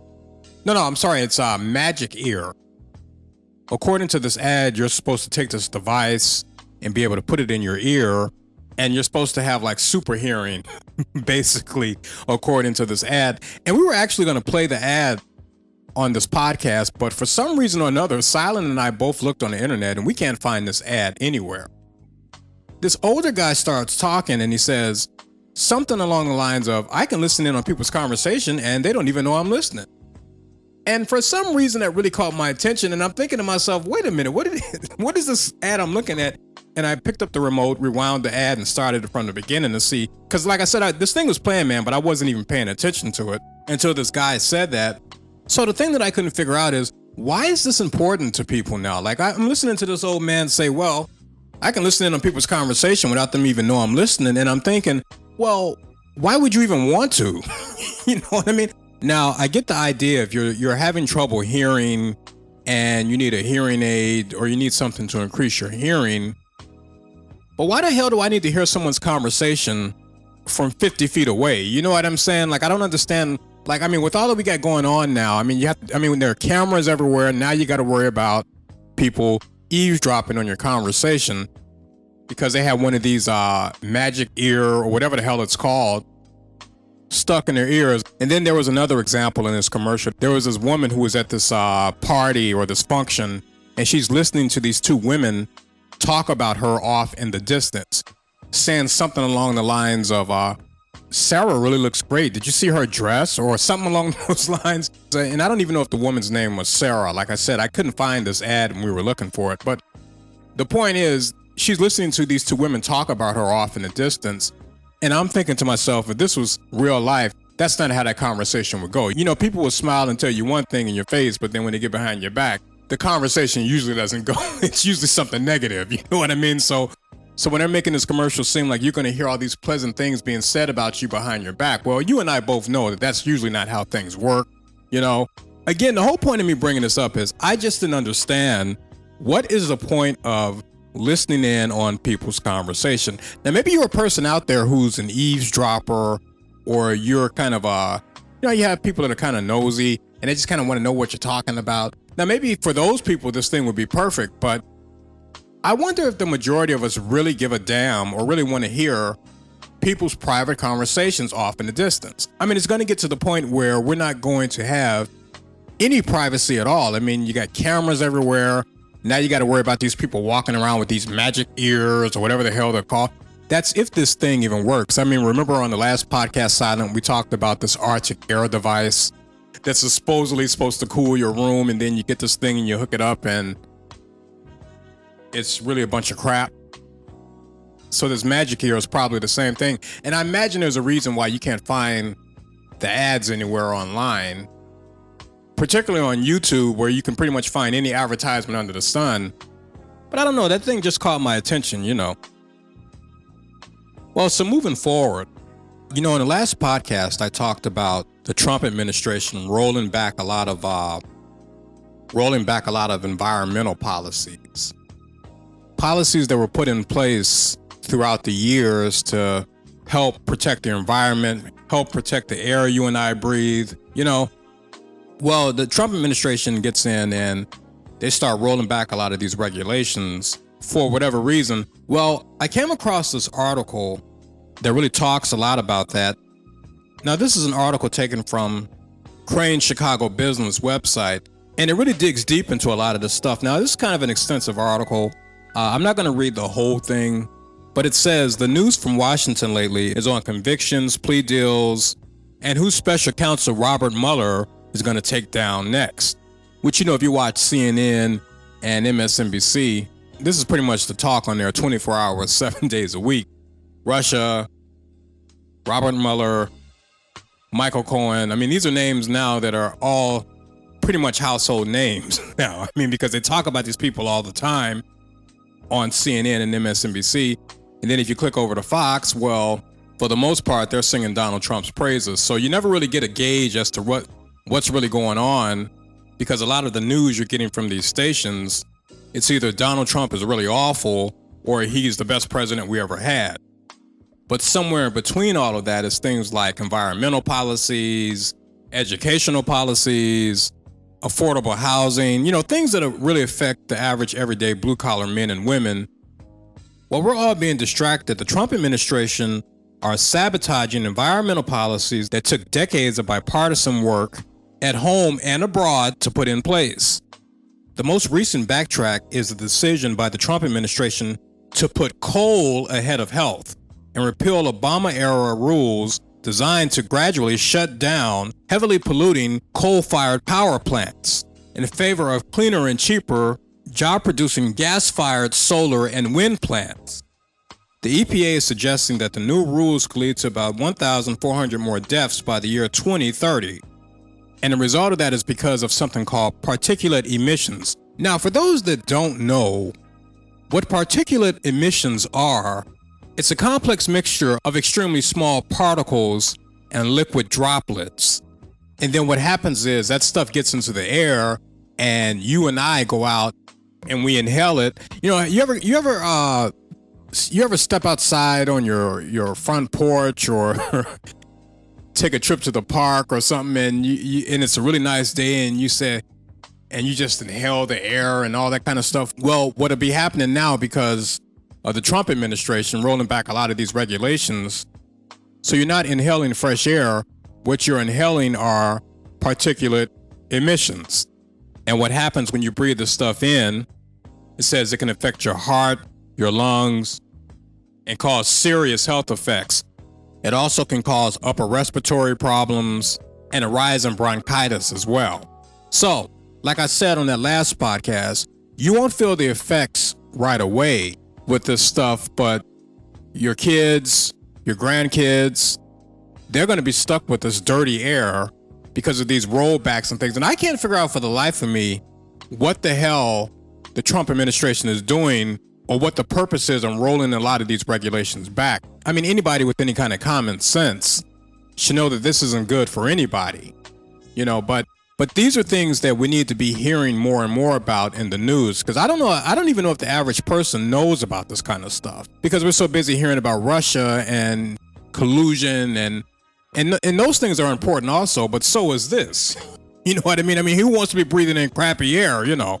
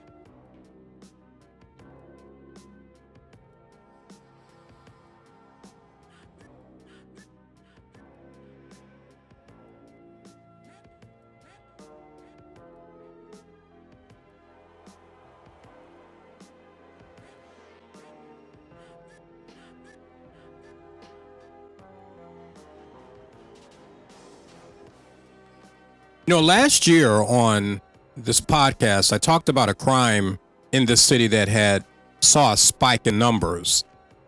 This issue of carjacking is coming back again in the news. Now, much like I had talked about on previous podcasts, I really don't know a lot about why this stuff is going on or what's behind it. You know, when I was younger, uh, back in my hanging out days, I used to know a lot about why some of these things were happening. Um, like, for example, every few months or every few years, there would be a particular crime that is kind of growing in popularity. And I'll give you an example of what I'm talking about. When we were younger, one crime that was starting to grow in popularity was people hitting the freight trains. You ever see a freight train and it's just sitting on the tracks and it's not moving? A lot of times, some of these freight trains would go through the neighborhood and the trains would come to a stop. I never know why these trains just park and sit the way they do. I don't know if the guy, I don't know if the guy that's driving the train is on break, or maybe he's got to go to the bathroom. I mean, I don't know, but the trains stop and they sit on the tracks. And then what happens is somebody would get the idea to break the freight trains open. And I never know who starts or who comes up with these ideas, but it seems like one or two people will do it and get away with it. And then the talk spreads. And then before you know it, there's a rash of these things happening because other people hear about it and then they try to do it. Kind of like a copycat crime almost. But I'm saying all that to say that now that I've gotten older and I don't hang out as much, uh, usually we go out with a group of friends, we hang out, shoot the breeze, and we take our asses home. You know, and now the conversation is more so about our jobs and our families. So, you know, so the conversation has changed. So again, I'm saying all that to say that because I'm not really out here now, I'm not really aware of why these things are happening. Now, people have been stealing cars in the city probably since they've been invented. And they steal them for various reasons. Uh, sometimes people steal cars to commit other crimes. People steal cars and take them to the chop shops. Or sometimes you would just have people stealing cars just to joyride in them. You know, and even back in the day, when uh, guys would steal cars to joyride. I mean, they weren't carjacking people. You used to say you would peel a car. What they would do is uh, they would catch a car that was parked on the street, peel the steering column. A lot of times, if you knew what you were doing, you could start it with a screwdriver and take off, and you would be joyriding around the neighborhood in a stolen car. And guys would crash them, or they would just park them and get out and run somewhere, you know. And how do I know that? only because I've lived in the city my whole life and I'm aware, or I used to be aware, of how a lot of this stuff worked because of the areas that I grew up in. So you hear things, you know. Now, based on what I've been seeing in the news as of late, with this latest string of carjackings, that's kind of what it feels like to me. It feels like there's a bunch of teens running around the city because uh, the cars that these people are taking, they're not high end cars. I mean, uh, somebody stole, like, I was watching the news the other day, and they said somebody got like a Honda Civic carjacked. Like, who the hell wants to steal a Honda Civic? You know what I mean? There was another story about a Ford Fusion. I mean, these aren't really high end cars. These aren't things like Range Rovers or uh, Dodge Chargers or like 300s or, you know, BMWs or Audis or something like that. I mean, these are middle of the road working class cars. They're pretty much anybody can get a hold of. I mean, how many Honda Civics do I come across when I'm driving from point A to point B in this city? I mean, there's there's tons of them. These to me are, cars that pretty much anybody can come by. And if you're going to put so much at risk by carjacking someone, like I'm not going to do it over a Honda Civic. You know what I'm saying? Or like a Ford Focus. You know, I'm I'm just it just it's not worth it to me. Like those aren't things worth risking your freedom for in my opinion. But you know, you have some people that they think it's worth the risk. But so I'm saying all that to say that this to me sounds like people that are stealing cars just for joyriding. Now, this happened in the Lakeview neighborhood. It said three people were carjacked in over 40 minutes, late Wednesday and early Thursday. Those carjacked included a food delivery driver and two women by gunpoint. Five minutes before midnight, two people walked up to a 25 year old woman on the sidewalk, and one of them had a handgun, took her keys, and drove off in her Toyota Corolla. About a half an hour later, two more carjackings took place minutes apart in the 800 block of West Dickens Avenue. It says two people went up to a 20 year old man delivering food on West Dickens, showed a gun, and took his 2011 black Toyota iPhone driver's license, and $10. Now, here's the thing about this that's really frustrating. I mean, you're out trying to make a living, and here you have some assholes that come up and they steal your car. And the thing about it again, the cars that they're stealing, I mean, like who the hell wants to put so much at risk to steal somebody's 2011 Toyota? I mean, that just seems backwards to me. I mean, it would make sense to me if you're going to put your freedom at risk, you know, really go for it. You know, go for the gold. You know what I mean? I'm not putting that at risk over a 2011 Toyota and $10. You know, it just, I, again, it just doesn't make any sense to me. And then how about this one? It says 12 minutes later, a person knocked on the rear door of a Ford Fusion, implied he was armed, and told the 26 year old woman inside the car to get out. A second person pulled the woman from the car, and both suspects got in and left. Later on the South Side's Grand Crossing Police District, the Corolla was seen traveling behind the white Fusion. So what wound up happening is the police spotted this Toyota Corolla, they started chasing it, and apparently the car crashed, and when the police got to it, the suspects were gone. But they did find the car after it was crashed. And then it says later on they came across that Fusion parked and unoccupied. So these people are still in cars and they're just driving around the neighborhood like uh like it's okay. You know, like they just borrowed it to take it for a drive, you know. And I said this before in a previous podcast when we were talking about these carjackings. You know, people in Chicago, they're not rolling in dough. A lot of people out here are blue collar working men and women. This isn't uh, Calabasas where people are riding around. Every other car you see is a, a Bentley or a Jaguar or one of these more high end cars. You know, people are driving uh, like Toyotas and Fords and Buicks. These aren't really high end cars. These are people who are getting up and they're going to work every day. You know, and, and a lot of us get these cars and probably just barely got them and doing our best to keep up on the notes. And then you have some asshole that comes behind you and takes your car for God knows what. And you know, like I said before, people need their cars. They need the cars to go to work. They need the cars to get from point A to point B. You got people out here Uber driving, or like the one guy said, he's a, he's a food delivery driver trying to get out, make money to put food on the table. And then you have some asshole that comes up behind you and just takes it from you. I mean, it's extremely frustrating. You're out here busting your ass to go to work and take care and pay your bills. You need your car.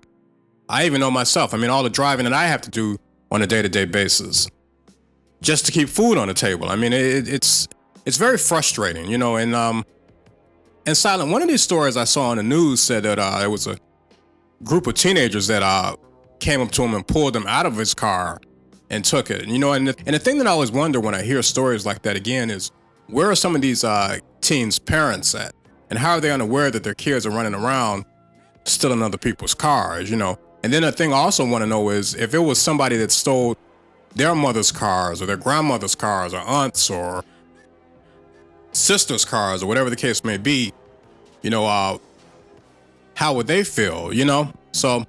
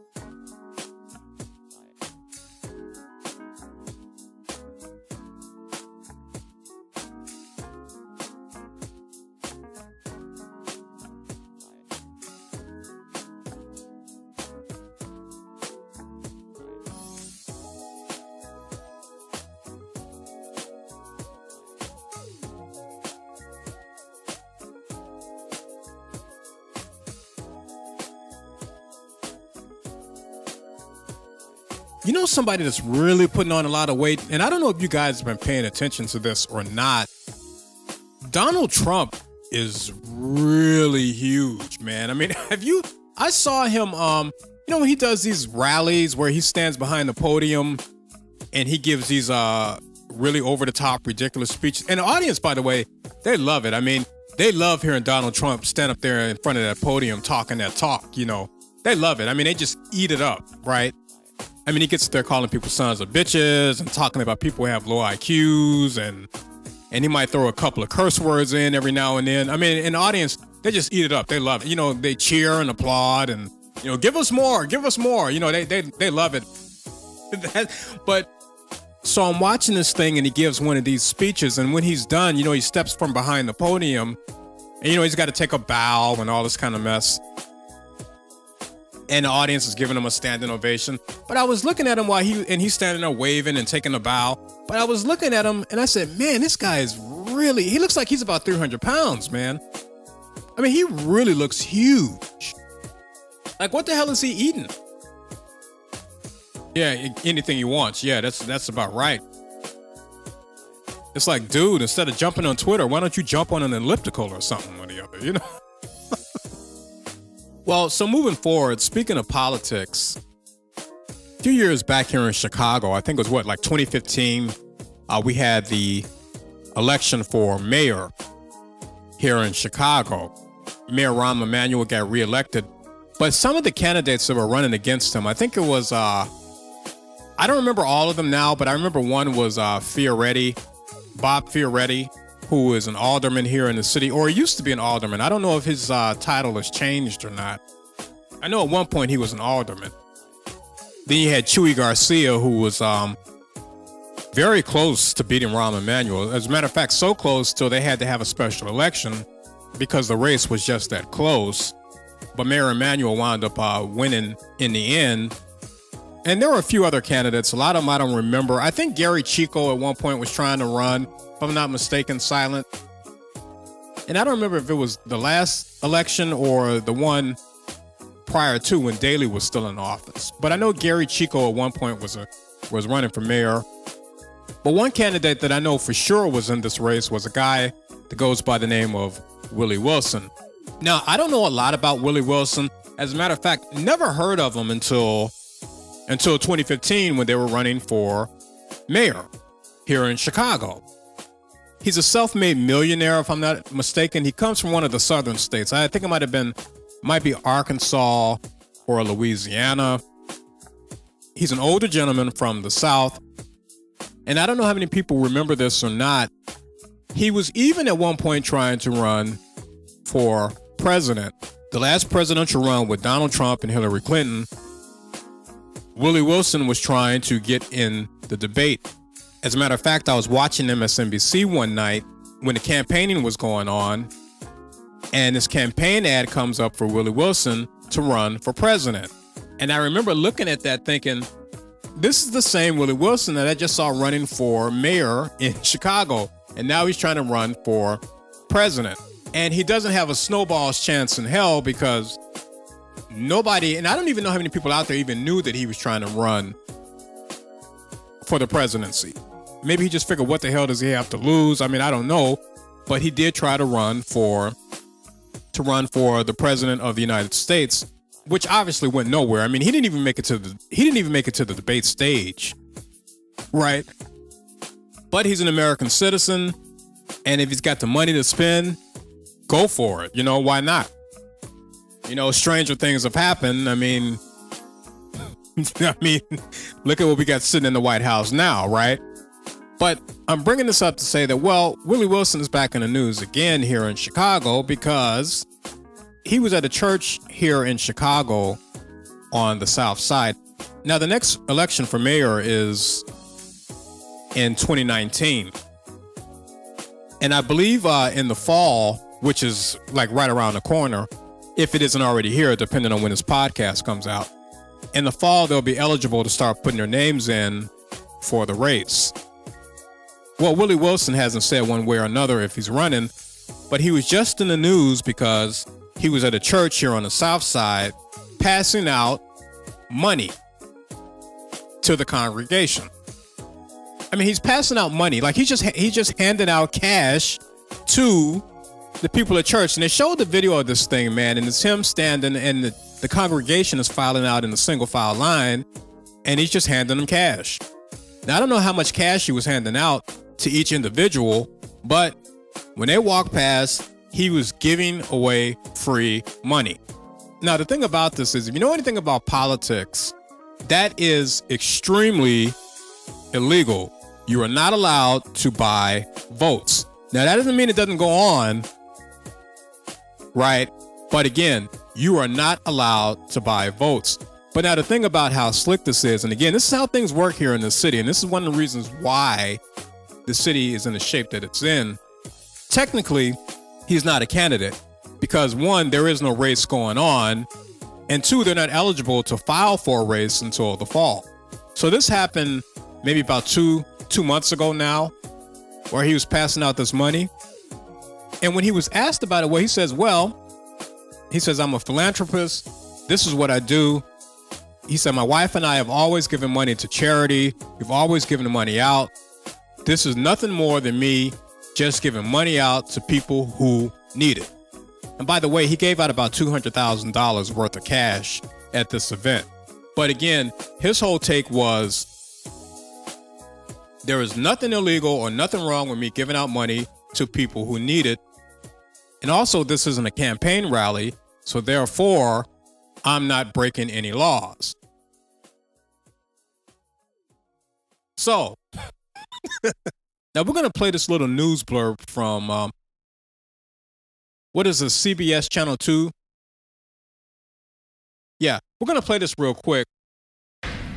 Turning to campaign 2019, mayoral candidate Willie Wilson is defending his big cash giveaway yesterday at a Southside church.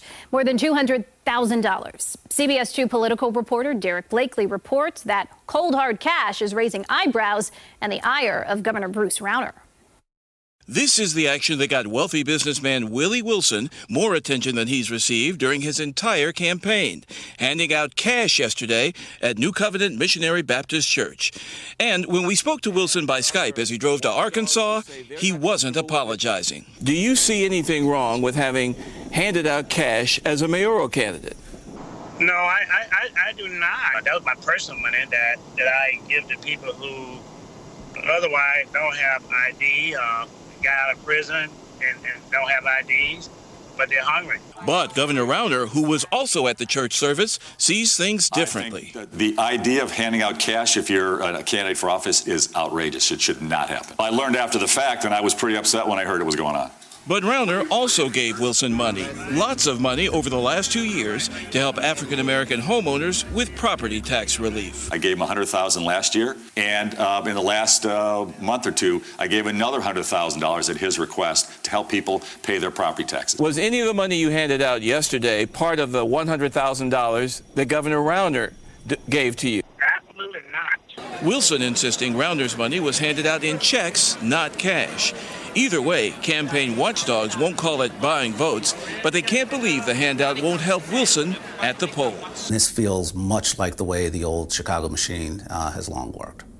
Now, just to be absolutely clear, no one is saying Willie Wilson broke any campaign finance laws since the money came from his foundation. And as Wilson himself pointed out, the campaign hasn't officially begun. Petitions to get on the ballot can't be filed until the fall. And Erica Wilson says he intends to continue trying to help the poor and doing it in cash mm. if that's the fastest way to get them the money. So Governor Rauner had some concerns, but did he say he's backing off of giving any contributions in the future to No, Wilson? no, he said he would do it in the future if the money is used for property tax mm-hmm. relief. However, he said if his money was given out yesterday as cash, he wants it back. Okay, thank you, Derrick. So there you have it. Now, again, this is how things work here in the city. So, granted, this isn't a campaign rally, but you know damn well what he's doing. He's trying to buy votes. But it's slick the way it's done because, again, there is no race going on. So he's not breaking any laws. And if it's his money to give away, if he wants to give away money, I mean, there's nothing illegal about that. So this is the way things work here in this city. So if this podcast was set up to take phone calls, I would ask this question. If Willie Wilson jumped up and said he's running for mayor, and if you were one of the people that was in this crowd and got this money, would that be an incentive to vote for him? Now, I wonder what people's take on that would be. Now, see, mine would be just the opposite. You can't buy my vote. Mr. Wilson, I really appreciated the money because I need it, but that's not good enough to buy my vote. I mean, we got some serious stuff happening here, man. There's just too much crookedness going on in the city amongst these politicians. if I can help it, and if I know that this is what your game plan is, I cannot vote for you because we have enough of this crap going on, and that is why the city is in the shape that it's in. I just can't vote for it, man. I I, I just can't because again, people in the city are hurting, and a lot of this crookedness that's going on in politics. And again, this isn't a campaign rally. He's not running for any office as of yet. Who knows what the future holds? But this kind of stuff that's been going on in the city for far too long. And I'm just tired of it, man. I'm just tired of it. I'm tired of I'm just tired of this type of uh, behavior in politics in the city, man. I, I'm I'm just tired of it, you know. But that's my opinion. I, you know, maybe you're one of these people in the audience who that doesn't mean anything to you. I mean, that money helped me out, so I'll turn around and help you out in the process. But one thing's for damn sure, he can't be any worse than what we have in office right now. So I mean, maybe you're willing to take a chance on it. I mean, this is also a good way to buy publicity as well. So I don't know what the general consensus is about this type of this type of action, but um, again, if it was me, it would just be a big turnoff.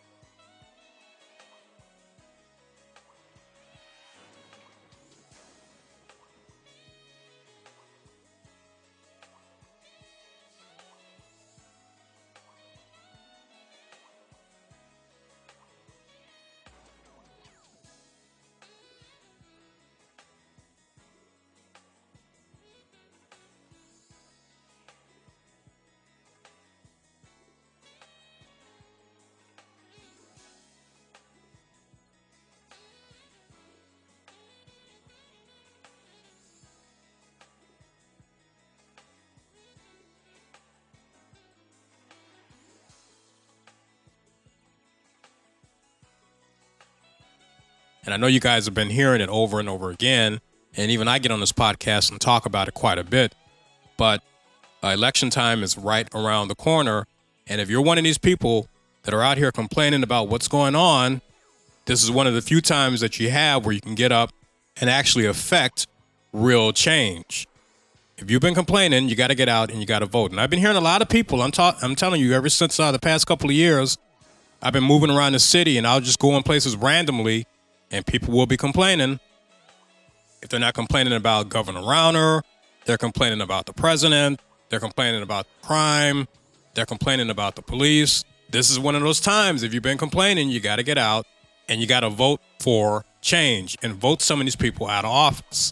And in particular, here in Illinois, when we had that budget freeze going on that was initiated by Governor Rauner, all I heard that past year and a half or however long it was, people complaining about the budget freeze.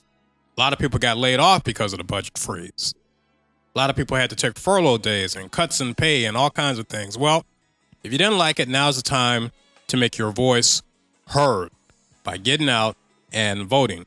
So just keep that on your mind and put an alert in your phone or something, but just don't forget, get out and you got to vote.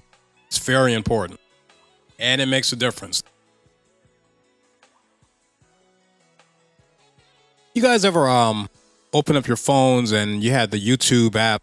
You open up the app and if you watch movies, they might give you a lot of movie suggestions. If you're in the cars, they might give you a bunch of videos. They might give you a bunch of suggestions of car videos. If you like sitcoms or sports, music, whatever you might like to watch, YouTube is going to give you suggestions. Well, I watch a lot of sports stuff and music stuff. Every now and then, I might look for some do it yourself tips or whatever. And Silent, this is for you also. You know what randomly came up on my suggestions panel? It was an old school video, and just randomly, and I haven't searched for this group. I don't think I've ever searched for them. And if so, it was maybe years ago. But no, nothing recently. Remember this song here?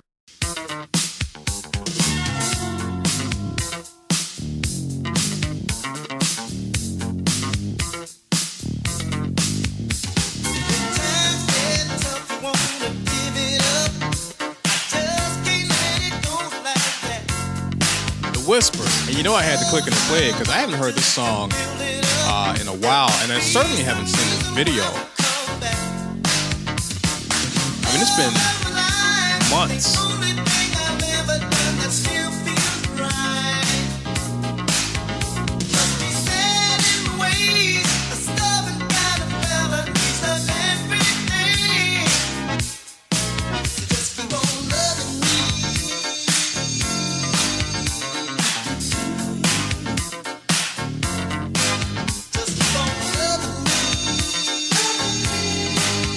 I don't know how many people caught the unsung that they did on the Whispers. And I think on one of our earlier podcasts when we used to play music, and I'm talking about very early on, I might have mentioned this before about the Whispers. When I was watching that unsung, I was really surprised to find out that they had not won a Grammy. Out of all the years and all of the hits these guys have had, how the hell did they not win a Grammy? I mean, that was unbelievable to me. And if you're in R&B, especially if you're a Generation Xer or baby boomers or whatever, you didn't got down to some whispers at some point. At some point, you didn't jammed out to some whispers at some point, somewhere in your lifetime, whether it was at the cookout or family reunions or just or just cleaning up the house on a Saturday or a Sunday or riding in your car or whatever. Going to the taverns, you didn't jammed out to some whispers at some point because they I mean they've been making music for decades. And I'm talking about I don't know about these millennials, but I'm talking about and maybe a few of them too. I don't know. Maybe you might have heard your aunts or your mothers or whatever jamming out to some whispers somewhere. I mean, I Right, but I'm saying all that to say that I'm just surprised they haven't won a Grammy. I just find that just unbelievable. With the catalog of music they got, you know, it's just I just I I mean, a lifetime achievement or something. They should have got something. There's no excuse for that. Well, anyway, so we've come to the end of another podcast, podcast 33, another one in the books. And I know it was very delayed, but better late than never, right?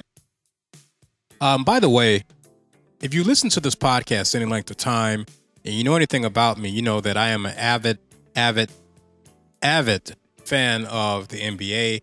I've talked about this frequently on the podcast.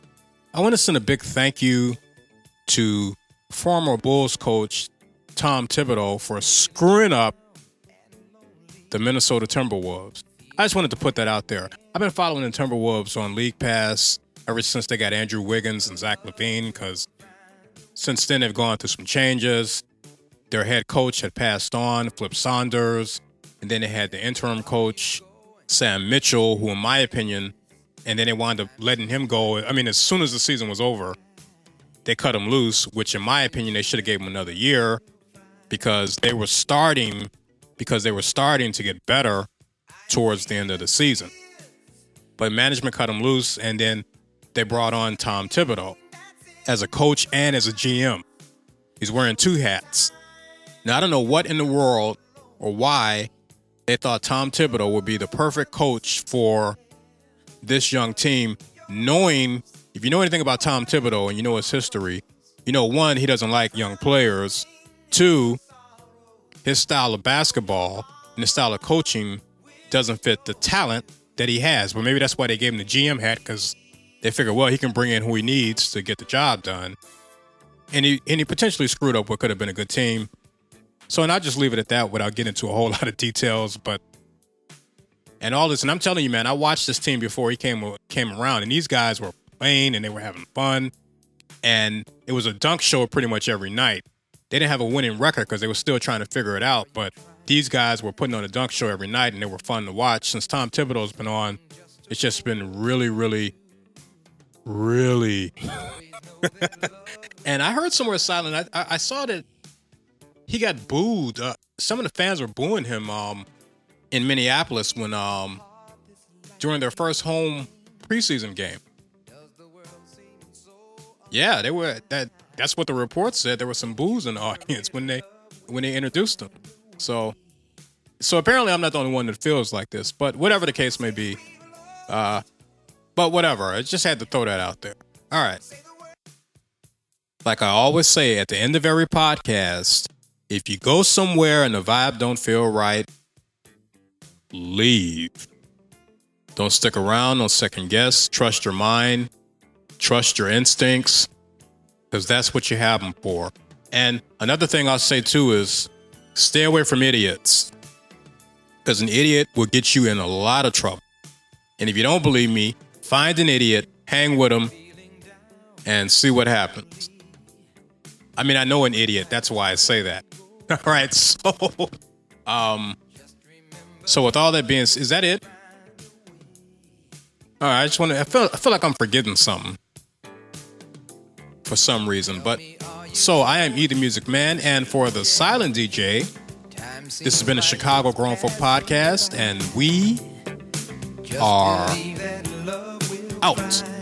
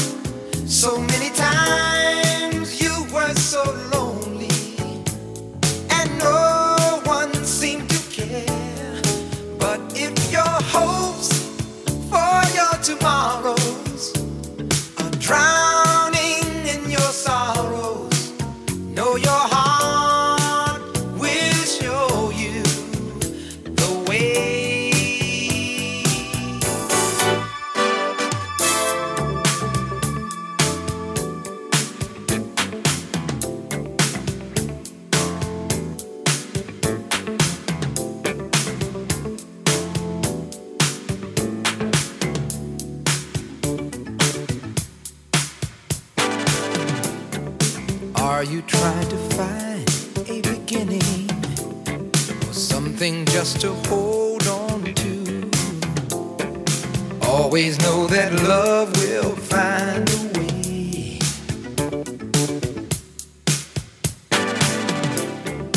Is it hard this life you're living? Does the world seem so unkind? Don't you worry, love will find a way. Some say Some say the world has gone astray. But if you know where you're going, there's nothing you can't do. Cause problems will come and they will leave you. The world will try to deceive you, but the truth will always be in your soul.